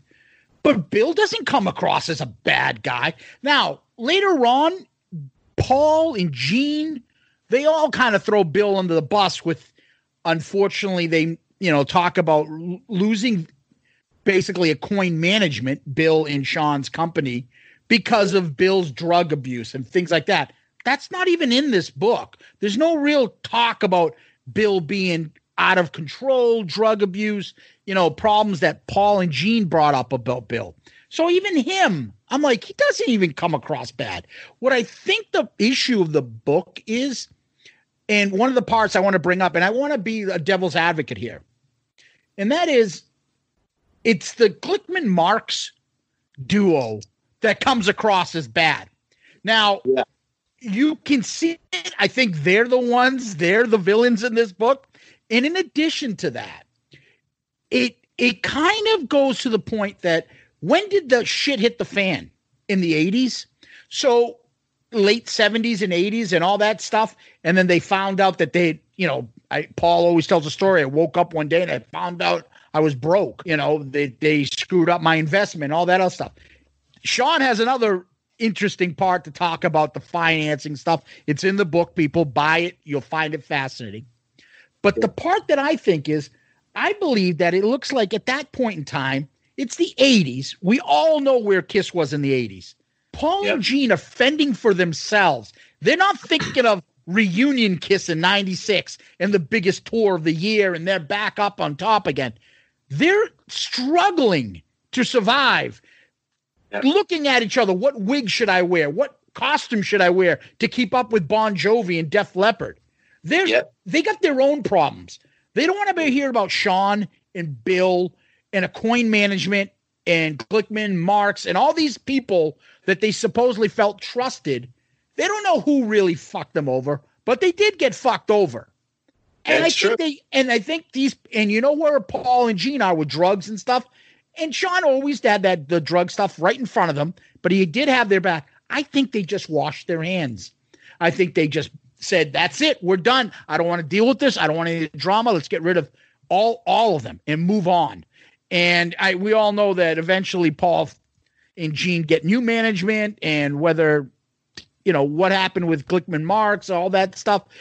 I think they washed their hands because I've never heard them, at least publicly, or seen much of them shitting on Sean. I've I've heard Paul and Gene say that Bill was whacked out on drugs, especially Paul, and that they had to remove because he knows how the fans think of Bill Aucoin. So he he has to make it seem a lot worse, probably, than yeah, this guy that did all this stuff and paid for everything on his American Express cards through the lean times to get Kiss where they are. Uh, yeah, we, at the end we just told him to fuck off. And same thing with Sean. I think they they have to have this image like no no no no no we were still trying to keep Kiss alive. These people had drugs. Ace did. Peter did. Sean was messed up. That you know the the management stole our money. I want to be clean of this. So I feel like, I mean, at least I'm thinking of Gene and Paul. They've real no reason to say anything. Sean isn't saying anything like Paul didn't know how to sing a note until I showed him how to sing. Uh, Gene didn't have any talent until I told him you need to do. Th-. It wasn't that way. This book is pretty clear that he kind of brought this stuff to them and worked with the band and brought the best out of the band. But it wasn't Sean wasn't being a jerk about this and saying, "Oh yeah, there's no Kiss without me." He just wants credit. And I don't know why they would give have a hard time about this book. I don't know why Bill would have a hard time about this book. I think there's two people, one of them is now since passed, would have a hard time about this book. And they're the villains of this story. But that's how I see it. I think one of the things that I got from from Sean was the fact that I think he had a revenge thing against Bill as well because Bill he felt Bill really shut him out and that Bill really you know let's let's face it I think there was a lot of that like you said Kiss eventually they wanted to wash their hands of everything. I think Bill wanted to wash his hands of uh, Sean. It, it was a trickle down effect. And and I I honestly Sean he wasn't so bitter with Kiss as he was with the fact that he couldn't get through to anybody so that he could be recognized. And that again, that's because, you know, like you said, Kiss was moving on. They had to move on. They washed their hands of it. And and here these guys were, you know, kind of fending for themselves, Bill Aucoin flapping around. I think that Sean was in touch with Bill a lot as the book was being written. So sometimes I don't know if if Bill was trying to get a back door back into Kiss and was purposefully trying to shut it down through Sean because he didn't want to look bad because mm-hmm. he wanted back in the good graces. And by letting Sean write a book, and again, most Kiss fans, these are all stories. These are all fabled stories that everybody knows a little bit about this stuff already. But I guess Sean just wanted to have his say more so than just having his say at a convention. He wanted it to be in fine print. I think he wanted to be interviewed by somebody bigger than life. I think, you know, he wanted to be, to go back in the day, he wanted to be interviewed by Tom Snyder. He wanted to be interviewed by Dick Cavett. He wanted to be interviewed by David Letterman. And uh, who knows nowadays? Is he going to be on Kelly Clarkson show or whatever? Ellen DeGeneres. Yeah he just he wasn't asking for much. I don't think Sean didn't care about the wealth. He didn't want to be rich. He wanted to be noticed for what he did in music history. He wanted to be credited for that. And of course, that would have given him more credibility in the industry. So he could have gotten work. He never had to leave the industry. You know, he'd be producing today, you know, for some genre of music, for some artist somewhere. And he was still trying to do that, but it was much harder not having the credentials that he worked so hard for and yeah. undeservingly had pulled out from under him. Yeah, and that's and that's why I said as as amazing as this book is, and we're so happy that you put it together with Sean. You know, it's a shame that like what we call you know the fifth member of Kiss. You know, one one of the most important and relevant and riveting stories is in a book that unfortunately a lot of people don't know exists, which is why, again, we're so happy to have you on here because we want to get this out and let people know that this unbelievable story. Um, you know, I wish it was bigger, but what we have that that it, it, it exists. And my question is, was there ever a time when you were working with Sean that you that like that you thought about getting like a like a, a bigger publisher or anybody involved to get did Sean want that, or did Sean it, like how, how, how, did how what did Sean want? Did he want you know a Simon and Schuster type publisher out there to take his book? Like did did he want that? That's what he wanted. He wanted he wanted to, and we we made a deal. I was like, yeah, I will do this for you. If you he wanted to be the go getter, he was willing to fly where he needed to fly, do what he needed to do. He just for some reason over all the years couldn't put it together himself. Yeah. And, and, you know, he wanted it to be big. He wanted it to be big. He dreamed of having it made as a movie. He dreamed of it. I mean, he wanted so much. And he put a lot of thought into the hell box. Um, at one point, he did have something he wanted to call himself. He wanted to call the book The Fifth Kiss. And I think he got some pushback from that. is what he had told me. And so when he started to think of Hellbox, uh, we started to talk about what do you mean Hellbox? And if you look closely at the cover and you see the snakes and and the demon horns that he has, he wanted to portray himself as is the person that he was a combination of everything that he gave to Kiss because he, he claims he taught them how to bring their inner character out. And his hell box was his whole life shoved into this box. And he said that he lived in a living hell because of what he had done. And that sometimes he would wake up and he says, I don't even, I don't even know that that was me. Was I even there? He had a, a real identity problem that he said he likened back to the time when he was a closet it was a closeted gay young man. He said in his later years he just sometimes he just he felt so boxed didn't know what to do. And he really thought that putting his story out there would be like unleashing the demon inside of him and really being able to get it out there. And unfortunately and it ends where it does because in good conscience i I couldn't write any further because everything else would not be true to the facts that he was giving me. You know, he and sometimes when the recording was off and we'd be driving him home or something, you know, he'd start talking again and he was talking about more current things and what his likes and his passions were, but it wasn't on the record. And, you know, and I didn't want that's the one thing I didn't want to make as a hearsay book. You know, mm-hmm. it, this yep. from him and uh, anybody that's interested in his perspective, it's a really interesting perspective. It's like sitting down. I wanted to give everybody else that same feeling of if you sat down with this man and talked to him, this is the story he's going to tell you uh, in its most concise form, but still is as particular and as it can be with details. It's got its own intricacy there, and I'm really proud of it and uh, you know getting able to talk to you guys has really brought it back to the forefront again because again it's one of the projects that you know you know it, it never goes away. It's out there. And I, I just wish sean was was able to share that because in the end he did get a book out there. There is something that if people could just find it it's all him. Yeah. Yeah.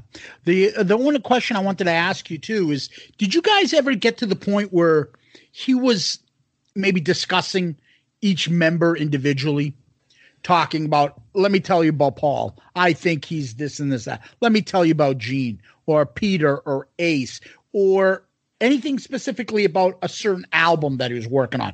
I like this song. I hate this song. Or this album, I think they went into it all wrong. And so and so was shit faced. And uh, I got this guy. Things like that he did say that, and I that's why I bring it up. Uh, when you wish upon a star, he said that Gene was adamant about putting that on the album, and it had to do with his own childhood, and he just wanted it on there. Sean, he said he was he was asked about it, and he said no, don't put that on there. But Gene really wanted to put it on there. Um, he did say he did say emphatically that they're the most narcissistic bunch of people he'd ever met in his life.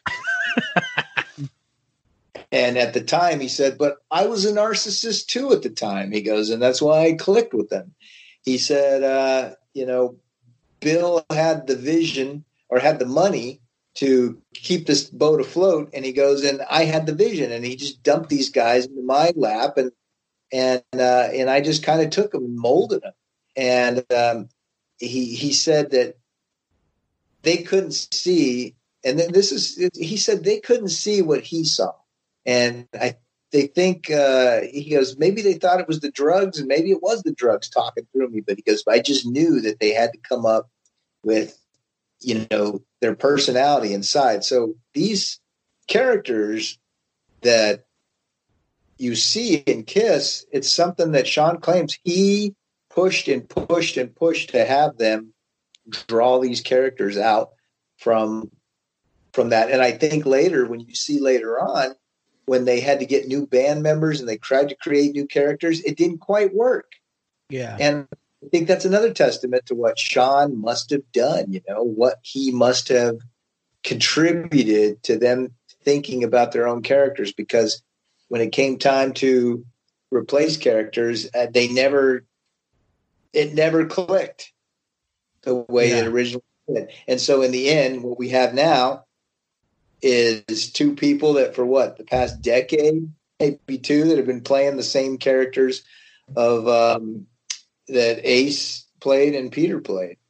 It's just it's just really I don't know. It's it's one of the most fascinating real life stories. You know, you know if if there's interplanetary beings out there monitoring us, and they were to look at band Kiss, and they'd wonder like, what is that all about? And and seeing you know multitudes worshiping them in stadiums, and you got to think it's not just the band; it's the people that went behind it and, and kind of created that. Although they did do a lot of their creation, it's just one man, this guy that seamlessly came out of nowhere who really inspired them. One, one, one last question for me before we cut before we let you go, and we appreciate the time that you've given us so far. We really do.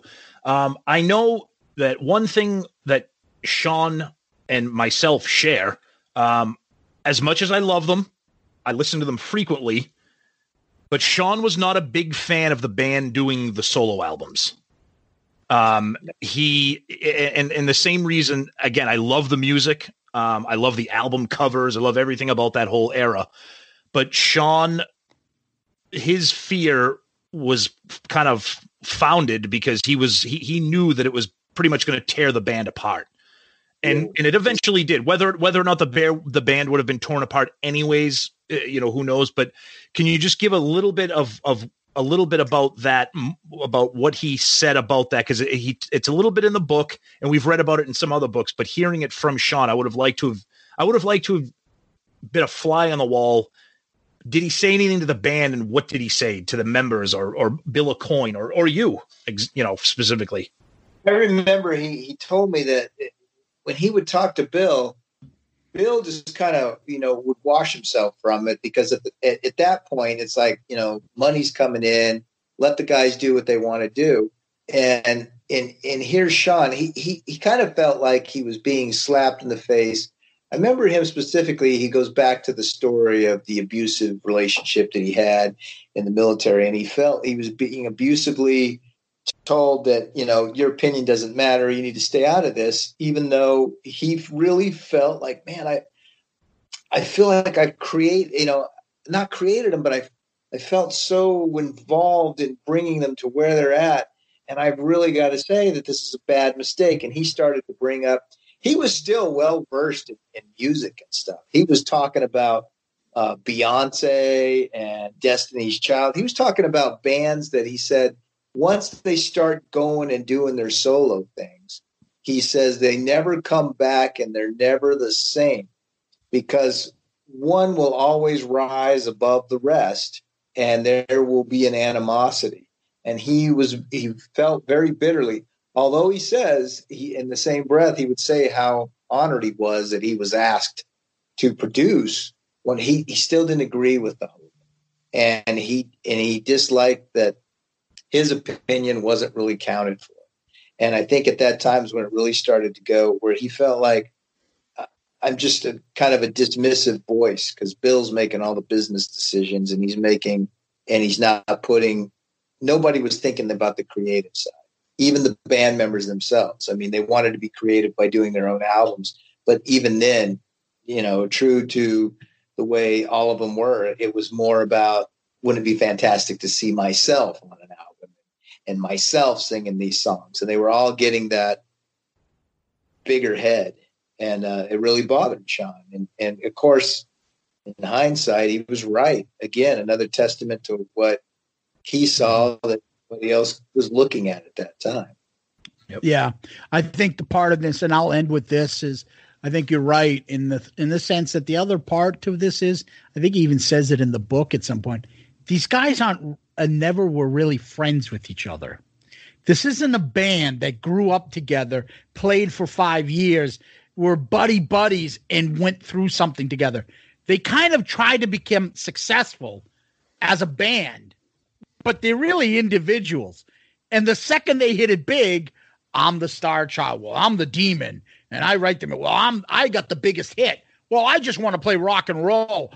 They all had separate identities inside the band as well. So the second they could separate themselves, they were fine with that. There was no camaraderie. And I think Sean probably picked up on that and it's like, these guys are going to split. This isn't the Jackson Five, eh, like a family or something else, or a band that's come up together.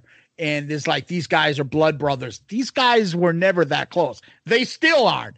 But the one point I wanted to get to the last question I wanted to ask you is was there something a story or something interesting that you wish you could put in the book that you and Sean talked about, but because of your code of ethics that you said this needs to be from the tape.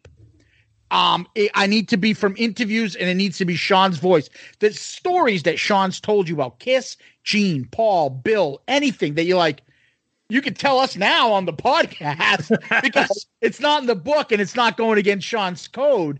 But is there something in there that's interesting that you can tell us from Sean that we would love to hear about? He and talked wish you could put in the book. He talked to me about Elvis Presley. Oh, there you go. And and he talked to me about his thoughts on whether Elvis was really dead or not. Oh, Jesus. he told me something that stuck with me, and uh, I actually, as I as I started to pen the screenplay version, that's kind of how I, I would like to end the screenplay. Sean, as a destitute, he's sitting in a diner, smoking his cigarettes, telling his stories, and an old Cadillac with tinted windows. Early 80s pulls up, guy gets out, gray hair, sits down, starts to tell the same kind of stories that he's telling to him. When he leaves, we realize it's inferred that that was probably Elvis Presley. And he was John Delaney. and Sean was fascinated by this. And actually, he talked about this a lot. He would bring up the whole Elvis thing. Yeah. And to this day, it makes me wonder. And I got to tell you, as I as I attended the funeral, when I looked at him for the last time in his open casket, I thought about that. I thought if I didn't see you there dead now, I would think that maybe this was a last attempt to try to facilitate or start a, a legend or a legacy about yourself to get people talking because that's what he really wanted to do. That's what Wow. he really wanted. Wow. That's so fascinating, huh? That that's unbelievable. Wow. Bryan, this has been unbelievable. Uh, obviously, we could talk to you all night because of the, the the book and Sean Delaney in, in in general is just it's fascinating stuff, and we thank you so much for taking the time. And we hope that we can bring this book, shine light on it to our listeners and fans, and, and get it out there and, and and let people know what they're missing out on. Um, and you know, again, we thank you so much. Yeah. Thank you. Thank Bryan, you for having me. Tell us, tell us some of your other projects before we let you go. What are you working on? Something you want to bring attention. In addition, uh, please let people know where they can find you, your work, and especially this book. But tell us what you've been up to and what you're doing these days. something that uh, well i'm writing for some commercials right now but one of the things that i was involved with and this was a couple years back too i got into the whole resurgence of the uh, of the dallas the old tv show dallas Yep. and wow i actually helped get that thing rolling before they remade it again as a tv series for tnt Yeah. what I what I had done is I was able to sit with the cast and I came up with a comic book version. Um, that might still be out there. You can probably look it up online. Uh, right, you know, type in a Dallas comic book. I think it's free out there. People can actually see a take on the Ewings that happened, you know, ten years maybe after the original series ended, and Yeah. you could see take was on the J.R. Ewing and Bobby thing. Of course, since JR had really passed in real life, and and the new TV series kind of uh, failed after three seasons. But um, if people are interested in that, they can go online and check it out by typing like Da- Dallas comic book, and they should be able to see. It's really cool. They have it flip pages, and it's free. Anybody can go to it. Um, the one thing that I've been behind for probably two decades now, and that's the graphic novel series, the Villikon Chronicles. Yep. It's V I L L I K O N Chronicles. And uh, it's a graphic novel series that ran in the early 2000s and uh, still gets a lot of steam to this day. I can't begin to tell you the stories behind that and trying to get it picked up as a motion picture franchise. But with so many streamers nowadays, you know, uh, you don't you're not stuck with just a studio or this studio. You've got you know, all CBS All Access and Hulu and Netflix, and they're all out there. So Yep. you know, gone are the days when you can where you were just segmented to a small select thing. Which is why I say Hellbox has a good chance if it was if it was so out there, there would be some producers somewhere that would be willing to take the chance and find a way to tell Sean's story in uh, in in a different medium. So let's hope that happens. But uh, yeah, you can look for Villikon Chronicles. Uh, that's out there, and all the stuff you can see it online. You just type my name, type the uh, projects, and they'll pop up. And Hellbox is available on Amazon, Barnes and Noble. Um, uh, also, I think they could get it at Xlibris. That's X L I B R I S. They were the original ones that had published it. But uh, yeah, people are pick. They can pick it up from Amazon, from Barnes and Noble, and I know over the years it's gone from just being uh, print in paperback or hardback. They can also get it as a Nook book or whatever. You know, it's a discounted price. People just like to read that on their Kindles and stuff. So. Um, it's another way that they can they can get it. Awesome. Awesome. The name of the book is Sean Delaney's Hellbox. Uh, and again, we thank Bryan Kinnaird for joining us. Bryan, this has been fascinating. Um, good luck to you and all your future projects, and please stay in touch with uh, Shout It Out Loudcast, and uh, would love to have you back on and talk more Kiss. Thank you again so much. I will look forward to it. Bryan, thank you very much. Greatly appreciate it. Guys, go out and get this book. Thank you. Take care, Bryan. All right. Thank you. Okay, uh, we're back. Yes, Kramer, and we're back. So that was Bryan Kinnaird. Um, what a great, uh, thoughtful, informative, uh, passionate interview with uh, with Bryan. Um, his story is amazing. Uh, a story that we didn't know. Um, even when Zeus and I were talking about having this uh, this interview with Bryan, we're like, we don't know a lot about Bryan's background. Like, what was his role with with Sean, and when he unleashed that story, that background, just just an amazing and informative and tragic story about Sean. Um, and I'm just so glad that Bryan came on here to talk about the background of of his uh, relationship with him. Yeah, it was funny because we were like, what if we put him on the show and he just simply says, I don't like Kiss. I don't even know anything about him. I was just his neighbor and he asked me to write this. I just wrote it in. I just took his words and wrote it. And did you know Sean? No. Yeah, that's okay, what we were. thanks. we'll see you next week. That's what we were afraid of because we don't know anything about Bryan. And uh, couldn't have been nicer. Such a great guy, very informative. Obviously, knew, got to know Sean, and uh, we have a couple things probably in the works with him coming down down the pipe that we'll uh, put on the show a little bit later. That he he kind of hinted at, but I found it com- so fascinating hearing about this stuff and you know the way he comes across in this book is exactly how you know when Sean described meeting him for the first time, walking in his house, saying, "Oh, that picture, this, this, and that. Hey, you're gay, aren't you?" And Yep. Sean's like, what? and, and uh, Bryan's like, "What the fuck are you talking about?" Oh yeah, you are like just completely like confident in himself, a character, eccentric guy. And uh, he couldn't do anything unless he got to smoke his cigarettes. So they're in like a thousand degrees, sweating in puddles, just because that's the way he had to do it. I can totally picture it. The book itself, we we try not to give the big stories and the big reveals of what's in the book to you guys.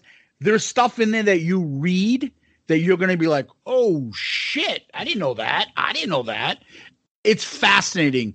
The big reveal for me, I would say, is the the there's a story in there that Sean talks about and it's uh, has to do with the you know the finances part and how he got kind of cut out and how Bill got cut out and Glickman Marks and and the receptionist lady there named Fran and her suspicious death and all this other crap.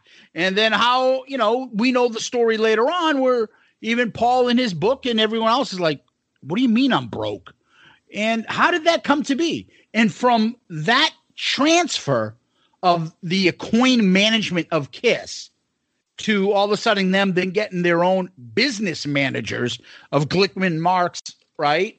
And that group then changing the dynamic of basically Bill and Sean's relationship with Kiss, how it changed Kiss. I mean, Sean was basically there to live with them, monitor them, be like almost like a rock and roll director, as he once said in the book, a rock, you know, no, I want these costumes. Nope, I don't want this in there. Nope, you need to move like this. Nope, I, I think you shouldn't do this. No, I need you to add this into the song. Create like stuff that he was very creative, and he wasn't looking for credit um, as far as the hey, you guys need to be putting this in the album. I need my cut. He was just looking for validation and appreciation from the band. And sadly, I don't think he got what he wanted from them. Uh, I think it more or less has to do because as I said to Bryan, that unfortunately, I think they got the band got to the point where by late 70s, early 80s, they're like, we got our own fucking problems. Everybody else is on drugs. The only two people that are not on drugs are the two driving forces in this band, Gene and Paul. So fuck everybody. We're looking out for ourselves. And I think that's what happened, and Sean got caught up in that. Yeah, it's a it, it like we've said before, it's a it's a tragic story because of the the value that Sean had to the band. Um, the beginning of the book is very very um, you know it, it's Sean's it's Sean's background, his upbringing, uh, his life before Kiss, in Kiss, after Kiss. Um, and like Zeus said, we don't want to give too many stories away, but I'll tell you right now, there's a couple chapters in there, specifically the one on Kiss Alive, that will raise some eyebrows for sure in terms of Kiss, the Kiss fandom. But then it evolves into almost like a true crime story near the end. Um, yeah. And it's uh, and it's very sad. And the tragic passing, like Bryan talked about, the tragic passing of Sean just shocked everybody um, because there was a lot more that I think Sean wanted to uh, be able to tell, and uh, unfortunately that wasn't there. So this is one of the reasons why the book is the size that it is. But I think Sean is uh, was very concise in what he wanted to put into this book. And I think that's why there's a lot of information for a, a small book and it's worth every word. Yeah, this book came out in 2004. Yep. 16 years ago. So, reading this book today, is still kind of like, what the fuck?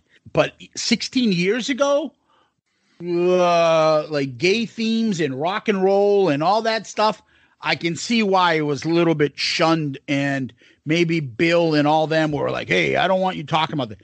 There's some, there's like some gruesome shit in here, and I'm not talking about sexuality. I'm just talking about abuse and stuff that you know. If I if I read this when I was a young, a lot younger and immature, I'd be like, "Holy fuck, this is weird." You know, as a grown man now and an adult, I can appreciate for what it is. And you look at it you're like, holy shit, this guy went through a lot. And he talks about a, a side of America growing up that I didn't know existed.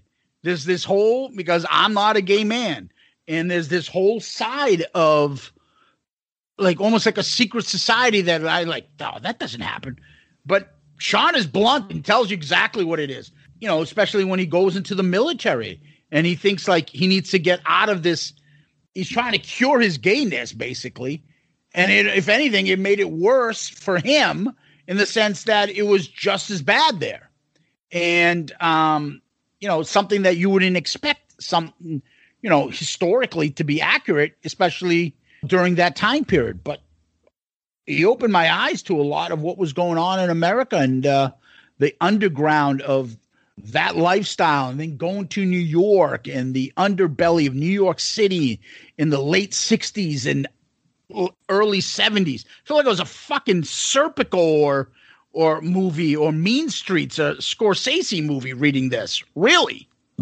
Yeah, Sean was brutally honest in this book, and like Bryan hinted at that. There's there's no flies on Sean. What you saw and what you heard is what you got from him. And uh, that book, uh, this this book talks about that. And like Zeus said, some very graphic and, and really kind of upsetting sections in this book about his uh the life that he led. I mean, like Zeus and I were reading the book and we'll be texting each other, be like, dude, did you get to chapter so and so about this? Like, Jesus Christ. Like, you know, and then it kicks into gear with with with Kiss, and then it just takes you on that trip, the highs and lows. You know, one of the things that I asked Sean uh Bryan, I, I wanted more, but unfortunately this is what we got. And I'm so glad that we have at least this because mm-hmm. it's just it's just so brutally honest and right out there and you guys are going to love every minute of it it is available on amazon in paperback it's available on barnes and noble i think bryan mentions that too but i can't stress it enough if you are a kiss fan you need this book no doubt about it Yeah, it's like less than 20 bucks. Yep. Go out and buy it, read it yourself. I'm telling you, it is well worth it. And I know you might be listening to, I know you might be saying, oh, dude, I've read all the Kiss books. I've read that. I'm telling you, and I'm not just saying this, we're not getting paid by Bryan or by anybody. There are things in this book that I have never read in any other Kiss book, bio or autobiography or anything. Uh, like Zeus said, for less than 20 bucks, you got to add it to your collection. Yeah, absolutely. And you know, it, it's you see where he ends up, and then we you said to me, you texted me at one point, "Holy shit!" At the end, he see he, he seemed like a very angry man. Very. And I don't think he was asking for much in life because he he got a pretty raw deal. He had a pretty tough life. He had his highs and lows. But what I think he wanted to was not feel that sense of betrayal. And that betrayal that he felt hurt him more than some of the physical abuse that he took from other people and the hurt that he felt physically. And he, you know, he gave more to Kiss and the band and make to make them work than he gave himself when he was the artist trying to be, make it in the music industry you know and i think that's because he felt like they had the talent they had the stuff and he wasn't going to let what happened to him as an artist happen to them because he had a person like himself. He didn't have a person like himself protecting him. Well he was going to protect kiss. And uh, it was pretty clear that he did his best and did a great job in the beginning. And his contribution is is just underappreciated. Yeah. You know, one of the things I said too during the in, talking to Bryan was, you know, you've you've heard us, you've listened to our show, you're a Kiss fan, you know that unfortunately Paul and Gene specifically sometimes have a hard time with how they treat former members, former management, former people in the Kiss family tree and it looks like at the time maybe Sean was one of those people that maybe wasn't treated the way that he should have been. It's um it's just too bad for Sean. So when I think out loud, and we're just having a, we're going to go off on a little bit of a tangent here. Yeah. Out loud, the four biggest deaths in Kiss, I would say Eric Carr. Uh, I would say Mark St. John. I would say Bob Kulick, Sean Delaney. Let me add a fifth, uh, Bill Aucoin. Bill Aucoin. Yep. Let me add a six, J.R. Smallings, right? Those six that I'm thinking of right off the top of my head. Which of them ended with Kiss, Paul and Gene, showing a very tender, a very emotional send off, or a very like sad or very uh, stoic, like just very um Emotional. yeah, but I'm I'm not I'm not sure I can think of the word. Um, like showing their appreciation of this person and their contribution to the band and what they meant to them in and out of the band and as people. Do you get a sense of that at all from any of those six people that I've talked about? Have you ever read anything and just been like, wow, that really touched them? His No, and death, it's- his death or loss really affected him. The only time I can think of any death that has affected any one of them, honestly, off the top of my head, is I would say, and it really touched me because it was very tender, was Gene's mom. Yep. Now, I don't expect Gene to treat Bill Aucoin passing like his mom. Right. Okay. I know Paul lost his mom. And I know they didn't have a very good relationship. I know he's got a very good relationship with his father now. He obviously didn't for years, but I don't see anything close to being a tender, kind, emotional homage to anybody of those six people that I mentioned passing. And, and it- sense any? No, and that and that type of that type of behavior carries over into what we talk about a lot on the show. They're very detached. They're very emotionally detached, almost almost like a, almost like on a on a personality disorder level where they're so calculating and so driven and directed towards their goal that sometimes they can't see that there are people that contribute to that goal and they can't take their eye off of that. And that's why you see a lot of paul's behavior. You see the way a lot like gene is a lot that they're very they're very they're emotionally detached from a lot of things around them including the passing or the loss of of band members or like you said all those people you know bill aucoin bob kulick etc to them it's like that's very sad but we have to uh, record track three on uh, the next uh, album here you know let's get to business here. It, it's like there's no and, and you know and this is just my view because i've we i've been a kiss fan since uh you know 1978 five years old. I, I i like everybody else out there i've read every book by them. I followed everything about them.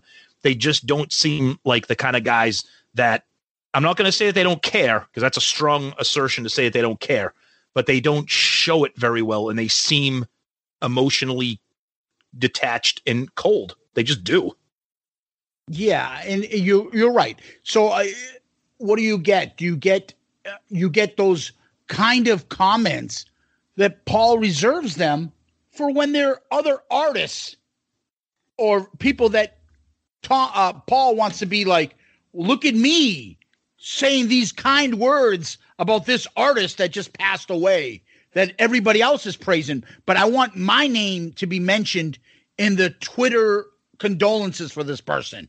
Oh, you know, so and so commented on David Bowie. Oh, Paul Stanley also commented, but he won't comment on Bob Kulick's passing. Or what did they do? I think they said that Gene and Paul paid for some of the funeral stuff, right? Mm-hmm. But they didn't go. They didn't go. Yeah. You know, it just well, we don't have time for that. I've uh I've got a, I've got a, I've got a meeting and I'm sitting down with a songwriter to write Black Tongue for my new oh. album Asshole. Like I can't wait for that episode. oh shit, it's coming too, people.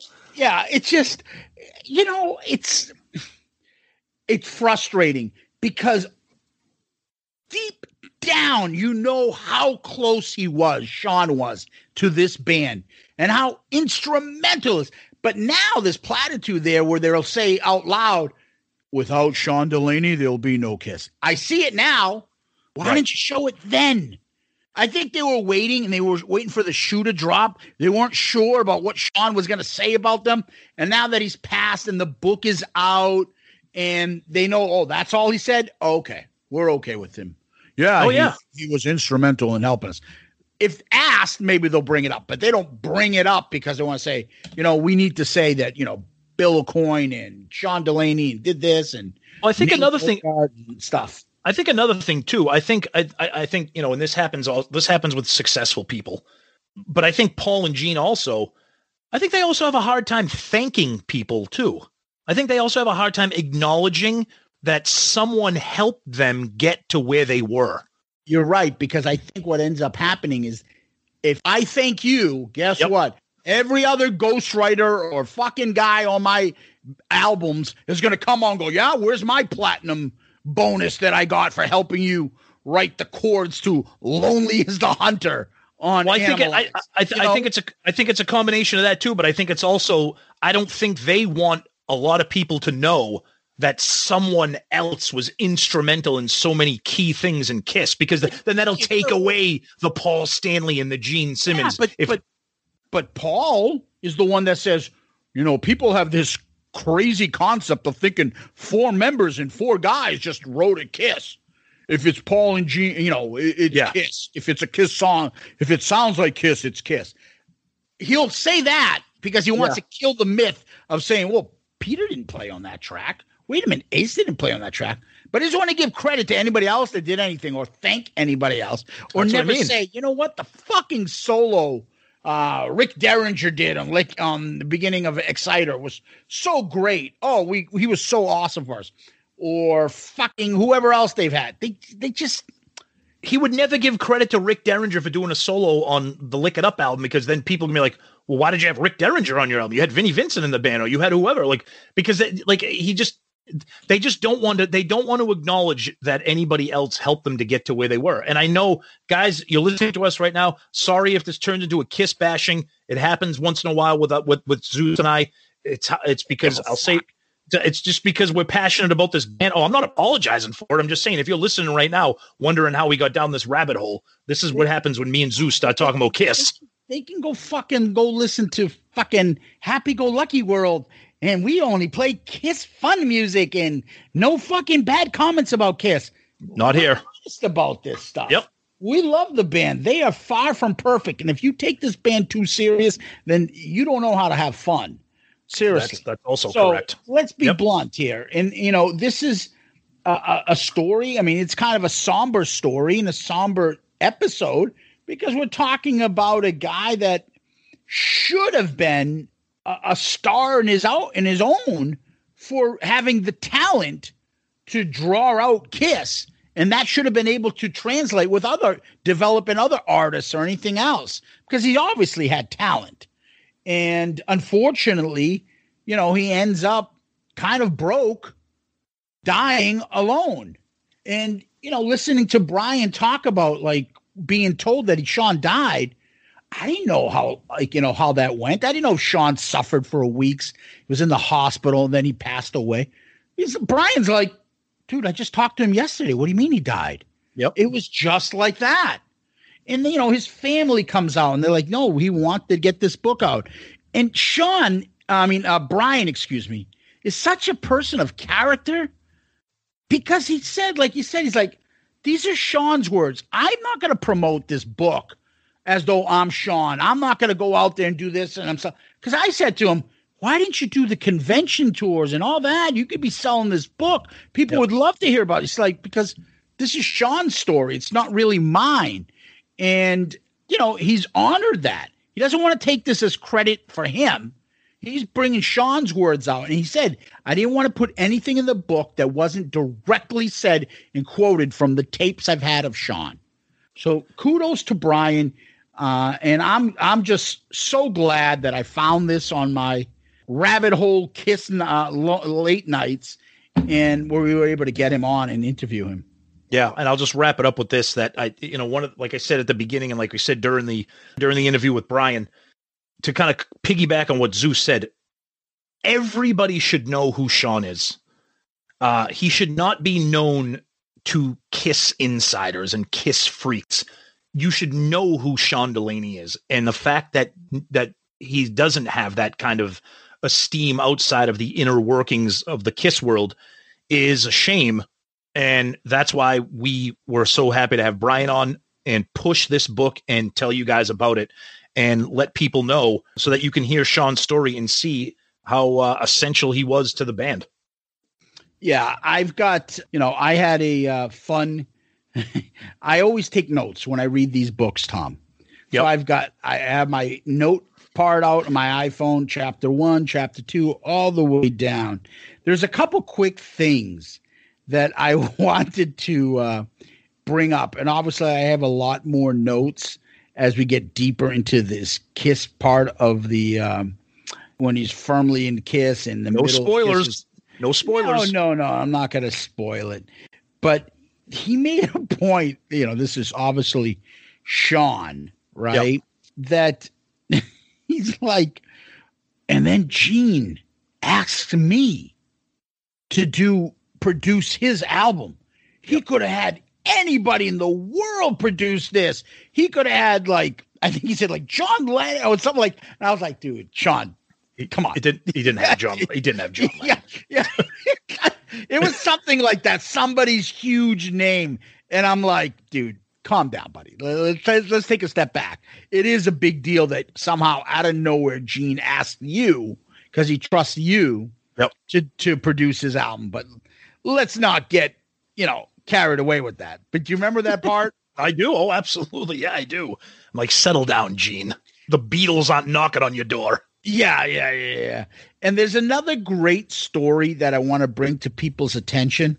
And and that is when they were doing the Kiss comic book. Yeah. And what Sean does. It's in the book. I've never heard that story. Me neither. That's amazing. And then he walks again, again, into Bill Aucoin's room, and there's Stan Lee there, and Steve Gerber, and I'm not going to tell you what happens, but just it's just was like, more more amazing shit. More amazing things that I never learned from another Kiss book. And you're right. It's just stuff like that. You're like, wow. Yeah, it, it's just it's an it's a it's a great book, solid read. Bryan was a, a great guest, a nice find, and we really think I can't say enough. Go out, get this book, Sean Delaney's Hellbox by Bryan J. Kinnaird.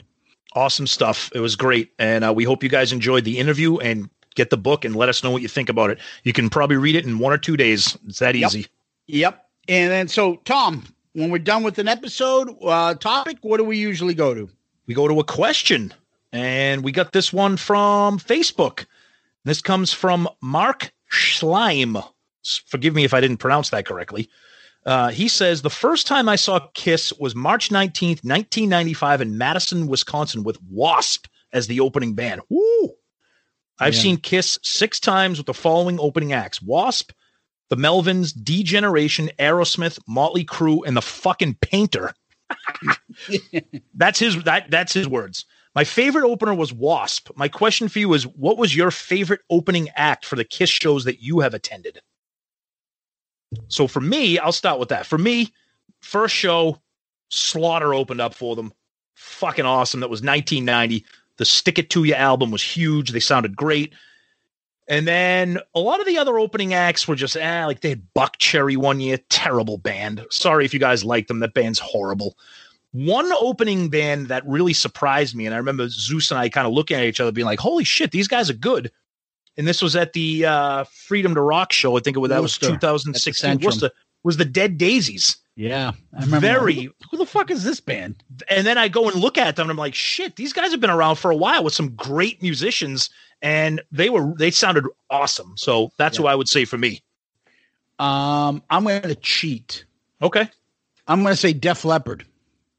Okay, that's kind of a cheat, but uh, Right? but they, Because they, when they did the tour with Def Leppard. Okay. And I'll say that's better than the Aerosmith one because Aerosmith was playing some that blues album just come out. It was fucking What horrible. What honking on Bobo?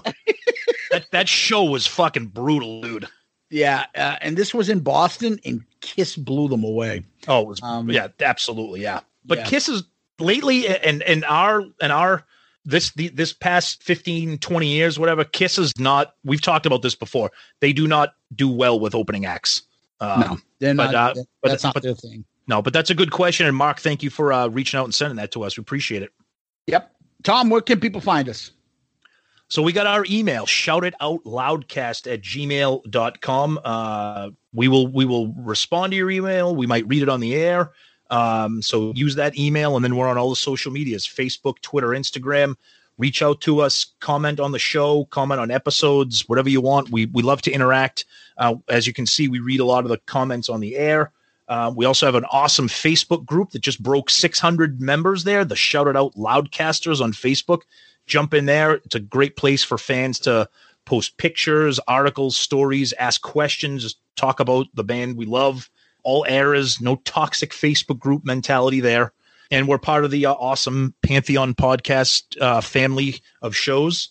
Uh, so you can find us uh, um, on their website as well. And uh, we're on all the big platforms. Um, any way you can find a podcast, we are out there. And don't forget our good friend Ed at clicktshop.com. He sells awesome Shout It Out Loudcast merch as well as awesome Kiss gear or Kiss inspired gear, I should say. So Ed's our buddy. We love him. So check him out as well. Absolutely. Guys, uh, keep up the uh, reviews as well. Five star. Star. Child reviews on Podchaser, iTunes, Stitcher, Spotify, wherever you'd like to give us uh, those five star reviews. They help people find us. It moves us up in the rankings and it allows people to hear our show more, more interaction, more fun. That's how we look at it. And uh, when you play this episode, you'll probably will have heard our other uh, live cast episode, which probably played last night, and and that is what we discussed about uh, the previous ten albums that we reviewed. And we hope you had fun with that. And uh, you can listen to that as well, which will get dropped later on next week on Tuesday or Wednesday. That episode will come out. But in the meantime, uh, keep coming uh, with emails, shout it out loudcast at gmail.com. Keep giving the five star reviews and keep sending us messages, direct messages, Facebook, Twitter, Instagram, wherever you'd like. We love interacting with you guys. And uh, other than Tom, that, Tom, we usually go to famous last words. You got any? Oh, always. Right on the mirror with your lipstick. Much too vain. Got scattered brains. You used me just enough to get off. Act your age. Get off your stage. Awful album. Oh, how dare you! How dare you! How dare you! I want to see if I can do this. I'm going to try to do this in an accent that I haven't really Oh, tried, but I want to see if I can pull this off. I'm going to try to do it the best I can. I'm going to work on it. and Hopefully, it'll get as good as my Oh, my ace impression or my gene. Hey, fucko! Don't let me find you sleeping with another man. Say you're gonna be true. Instead, love them as you can. Fucko. Oh. oh man. I gotta work on my Peter Criss fucking Peter Criss Impression. Cola. I like it. I'll give Yeah. I'll give I'll give you a solid effort there, but eh, eh, you got to throw in the fucko. Oh. If you Of throw the course, fucko, oh, absolutely. it's- then, that's Peter Criss. of course. Hey, fuckos. Why ain't you fucking ask me to sing this? What are you gonna give that shit to fucking Rod Stewart for? How come all my fucking singles go on the B sides? Why you say like B sides? B sides. Uh, Zeus, thank you, buddy. As always, Kiss Army. Thanks for listening. Hope you uh, had a, had a good time with this one. And check out Hellbox. That's right. Uh, Tom, thank you very much. Bryan, thank you very much. Kiss Army, thank you very much. And until next time, peace out, Girl Scout.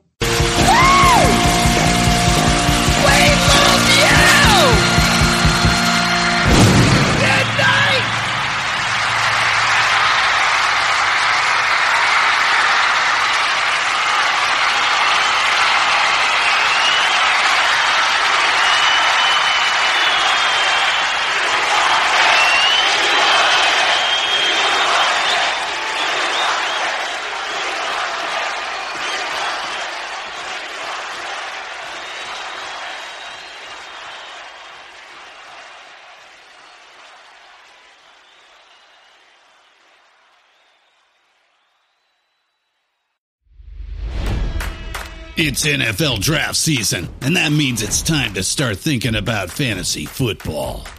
FantasyPoints.com features industry leading experts and prognosticators using proprietary hand charted data to help you score more fantasy points. FantasyPoints.com is the place to go for whatever kind of fantasy football you play. Whether you play fantasy football, daily fantasy sports, or do a little bit of everything, Fantasy Points has the meticulously researched content to guide you to victory. And why wait for the fall? Fantasy Points also covers the new spring football league, the UFL. Join the guru, John Hansen, Scott Barrett, Joe Dolan, and other massive names in the fantasy football universe with an exclusive offer. Use code Pantheon for 15% off any fantasy points package, including the all in package, with access to every article, tool, and data nugget that Fantasy Points has to offer. That's fantasypoints.com and code Pantheon for 15% off at Fantasy Points. Fantasypoints.com. Code Pantheon. Score more fantasy points.